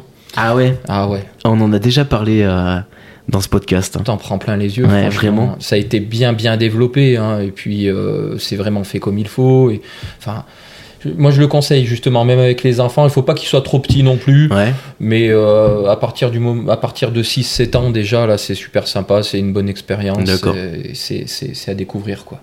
Moi, je- je euh, j'en aurais deux. J'aurais le lâcher de Montgolfière de Polignac, Yes. qui est assez monstrueux. Je trouve chaque Mm. année, euh, gamin, je me souviens dans la cour d'école, euh, regarder ça Ouais, avec des yeux, mais être comme un fou. Et euh, le deuxième, c'est donc le week-end du 13 mai, si je dis pas de bêtises, le Mhm. festival Buena Onda, À sac à à côté de. Loud. Très bien. Euh, voilà, avec la Cumbia Boruca en tête d'affiche. Euh, donc la Cumbia très très sympa.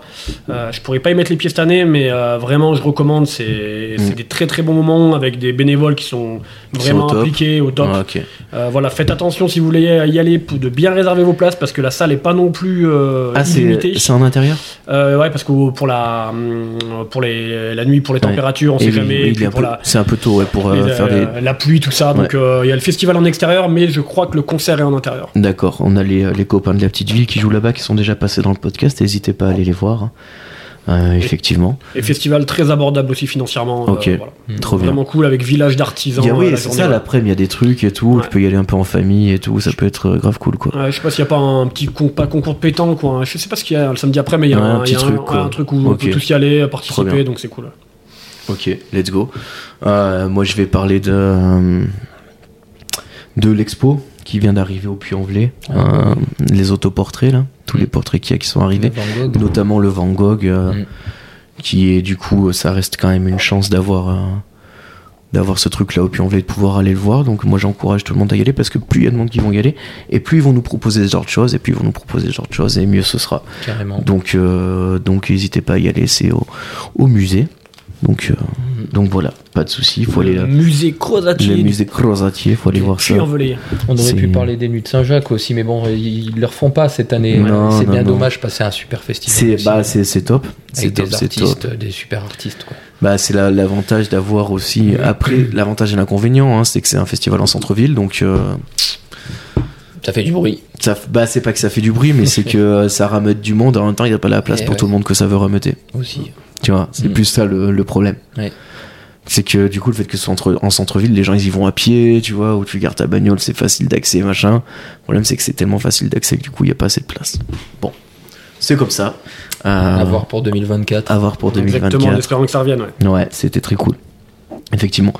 Euh, la petite question bonus, il y a toujours une petite question bonus en fait à la fin de, à la fin de, de l'émission. Euh, là, euh, je voulais vous demander, c'est quoi vous, euh, s'il y avait un jeu télé que vous aimeriez voir revenir, ce serait quoi? J'ai vu en fait, j'ai vu une rumeur euh, qui parlait d'un jeu et du coup, ça m'a donné envie de vous poser cette question. Alors moi, il y en a un qui me vient tout de suite en tête, Ouais. sans réfléchir là, tu vois. Et c'est peut-être. euh, Ouais, je pense que c'est ça. Je sais pas. Moi, c'était le Big Deal. Ouais, c'est Ouais, ça, pareil, le Big ah, Deal. bah, voilà. pareil, Ouais, c'est le on premier truc qui On m'a. est tous d'accord. Je sais pas euh, pourquoi, là-dessus, mais, ouais, ouais, le euh, Big Deal quoi. Parce que c'était très simple comme jeu et à la fois Ouais. c'était euh, vivant, c'était. euh, Enfin, c'était avec quelqu'un qui gagnait un petit truc, enfin, c'était vraiment. Ouais, puis c'était incroyable quoi. C'est ça. C'était vraiment bien. Et ouais, ouais, comme quoi, enfin, il y a des rumeurs comme quoi le Big Deal serait peut-être en repréparation Ouais. avec Bill, euh, l'extraterrestre bleu Yes. qu'on adore tellement. Euh, ouais, bah ouais, moi aussi, c'était le Big Deal, Bah, quoi, voilà. forcément. Hein, On a tous euh, rêvé gamin de faire ces jeux-là, ah, euh, ouais. d'être dedans et de faire tous les jeux Ouais, qu'ils c'est proposaient. Et c'est pour ça, ça. qu'on y pense aussi, parce qu'il y a un côté nostalgique, ça, nous, ça, Hmm. ça rappelle aussi notre enfance. Ouais, euh, puis carrément. puis, euh, c'était autre chose, la télé, c'était d'autres programmes. Ouais, puis euh, si c'était vraiment vivant, quoi. Ah, vraiment. Tu Dans vois, le, c'est ça. dans le même style, c'était quoi l'émission de musique qu'il y avait les dimanches matins là, le, Ah, c'était quoi, le, le Hit Machine? Le Hit Machine, Ah ouais. le. Hit Machine qui était légendaire parce Ah qu'à oui. l'école il y avait pas, enfin l'époque pendant à l'époque il y avait pas le, tout ce qu'on peut voir, on n'avait pas de Ah YouTube. Mm. Euh, Ouais. Celui qui avait MTV, c'était un dieu euh, dans Ouais, les copains. On allait vrai. chez lui pour regarder MTV, on n'avait pas accès à tout ça. Et en fait c'était le seul moment où on pouvait écouter de la Tu musique. pouvais regarder des clips. Rega- voir, des Ouais. clips, voir des nouveaux artistes, et c'était le seul moment euh, de la semaine où euh, il y Puis- avait une accessibilité gratuite. Il y, avait, il y avait des bons artistes qui venaient en plus se produire et tout, c'était assez, assez incroyable avec Charlie et Lulu. Exactement, le sacré duo et leur fameuse musique, je l'ai plus en tête là, de Ah Charlie. Lulu, euh, Et- qui était assez. C'est incroyable. Ouais. Ouais, le Hit Machine, excellent, effectivement. Vous en, vous en regardez encore Vous regardez un peu la télé, vous, aujourd'hui, ou très peu? Très peu, ouais, parce que quand tu allumes la télé, de toute façon, il y a souvent des mauvaises nouvelles, c'est souvent des trucs un Mhm. peu, ou alors beaucoup de télé-réalité. Là encore, chacun fait ce qu'il veut, et à un moment donné, c'est bien Oui, de bien sûr. déconnecter devant un divertissement sans trop réfléchir. Moi, c'est pas mon truc, ça. Non, la- pour truc. moi, la télé, c'est vidé. Il n'y a plus rien d'int- y a pas grand chose d'intéressant. Après, il y a Ouais. toujours les Arte, les, euh, les France 5, les choses comme ça qui font de- du, du documentaire ou des, ou des choses vraiment intéressantes. Mais euh, puis on a une telle accessibilité à l'information que maintenant on peut, Oui. on, on peut la faire, euh, on peut le faire nous-mêmes avec euh, toutes les plateformes de streaming, avec euh, YouTube, des choses comme ça. Mm. Et après, il y a aussi là en Sans gros. pub. Enfin, ouais, euh, ouais, tout dépend. maintenant, Ouais, dépend, faut pas le dire trop vite. Et après, il y a un gros gros bémol aussi pour moi là, c'est l'évolution des films à 21h15 le soir. Ah oui. Euh, gamin, je me souviens, c'était 20h30 le début des films, Mm. et ça, on parle de, il y a même pas 20 ans. hein. Mhm. Euh, 21h, c'était déjà très tard, et maintenant, j'ai vu, je vois des 21h20. Non, mais c'est. C'est n'importe quoi. Enfin, je veux dire. C'est-à-dire que ton euh, film il attaque à 21h20, il dure 1h30, t'as 20 minutes de pub au milieu, donc t'es couché à 23h30. T'as Tu vois, deux c'est la fin du film. Fin du film, c'est la fin du 23h30. film. Et- Donc le temps que t'ailles te brosser les dents, tu te mets en pyjama, tu te poses dans ton lit, tu t'endormes, il est déjà minuit, tu te lèves à 7h du mat, t'es niqué quoi. C'est- Ouais, et, euh, donc c'est enfin ça c'est n'importe quoi au niveau de la, la- toujours mettre plus de pubs et euh, voilà c'est Ouais. c'est un contenu qui euh, qui dégrade la télévision ouais. C'est terrible parce que c'est à cause de Cyril Hanouna qu'on en est là. Ouais. C'est quand même. Ouais, parce qu'en fait, le mec, euh, il, tirait, euh, il tirait sur les audiences, machin, il arrivait jamais à finir à l'heure sans touche pas à mon poste, tu vois. Donc au début, il a décalé de 5 minutes, tu vois. Et les mecs, et ben, du coup, euh, vu que les gens ils regardaient, euh, ils perdaient 2 millions de parts de marché, donc du coup, ils ont décalé jusqu'à la fin de touche pas à mon poste, tu vois. Ah, mais d'accord. Et donc, du coup, lui, pareil, il arrivait pas à finir, donc il a continué à grappiller, grappiller, grappiller. En fait, ça a décalé l'heure. euh. Ah, ouais. T'imagines, c'est quand même pas un truc de fou, quoi. Ouais. D'arriver à faire changer des habitudes de consommation de tout un pays, juste. euh, parce que ça, c'est. Enfin. Parce que les gens qui regardaient plus par mon poste ne pouvaient pas consommer la pub sur les autres chaînes. Et oui, coup, et puis euh, il pouvait pas regarder le film du début. Ouais. Donc du coup, il regardait autre chose, tu vois. Et ben, et ben, il regardait le film qui passait, qui pouvait avoir du début, qui était derrière. Tu vois. Donc c'est, euh, c'est quand même assez dingo, quoi. Ok, ouais. Des, euh, je pose aussi un peu cette question parce que je réfléchis à est-ce que c'est possible de mettre en place des jeux télé sur Internet? Enfin, tu sais, ce format jeu télé sur Internet. Vous avez des idées de choses qui se passent un peu comme ça, vous? Dans quel sens? Je sais pas. C'est vraiment, euh, c'est aussi l'idée qui vient derrière en fait. De, moi, je réfléchis à, tiens, est-ce que ça peut être marrant de proposer, euh, je sais pas, moi, un format vidéo avec un jeu un peu à la Burger Quiz, tu vois? Est-ce que Ouais. c'est des choses comme ça qui vous touchent Euh, Pas du tout. Vous êtes consommateur. Quelque chose un peu interactif comme ça. Euh, Je dirais que j'ai fait ce type de jeu dans, pendant le Covid. Ouais. C'était des, euh, des soirées avec des potes, euh, à faire une soirée poker, à faire une soirée euh, Mhm. jeu, et Ouais. avec des jeux en ligne, tout type de jeu. Ça peut être un jeu de société, ça peut être euh, n'importe quel jeu, ça pourrait être un burger quiz en, euh, enfin, un burger quiz en ligne. Enfin, il y a plein plein de jeux possibles, euh, je pense en ligne. Et puis il y a, y a vraiment une demande, euh, une demande puisque les gens maintenant le soir. Et ils ont poncé les plateformes de streaming et euh, avant c'était à la mode et maintenant si on regarde les gens le soir ne font plus grand chose Ouais. euh, donc ça pourrait être euh, des activités euh, un peu avec du partage. Je pense que ça pourrait vraiment se développer ça. Je sais pas. je- C'est des idées comme ça que j'ai. En fait, je réfléchis parce que je vois un peu Popcorn, par exemple, qui propose des jeux. Tu connais Popcorn?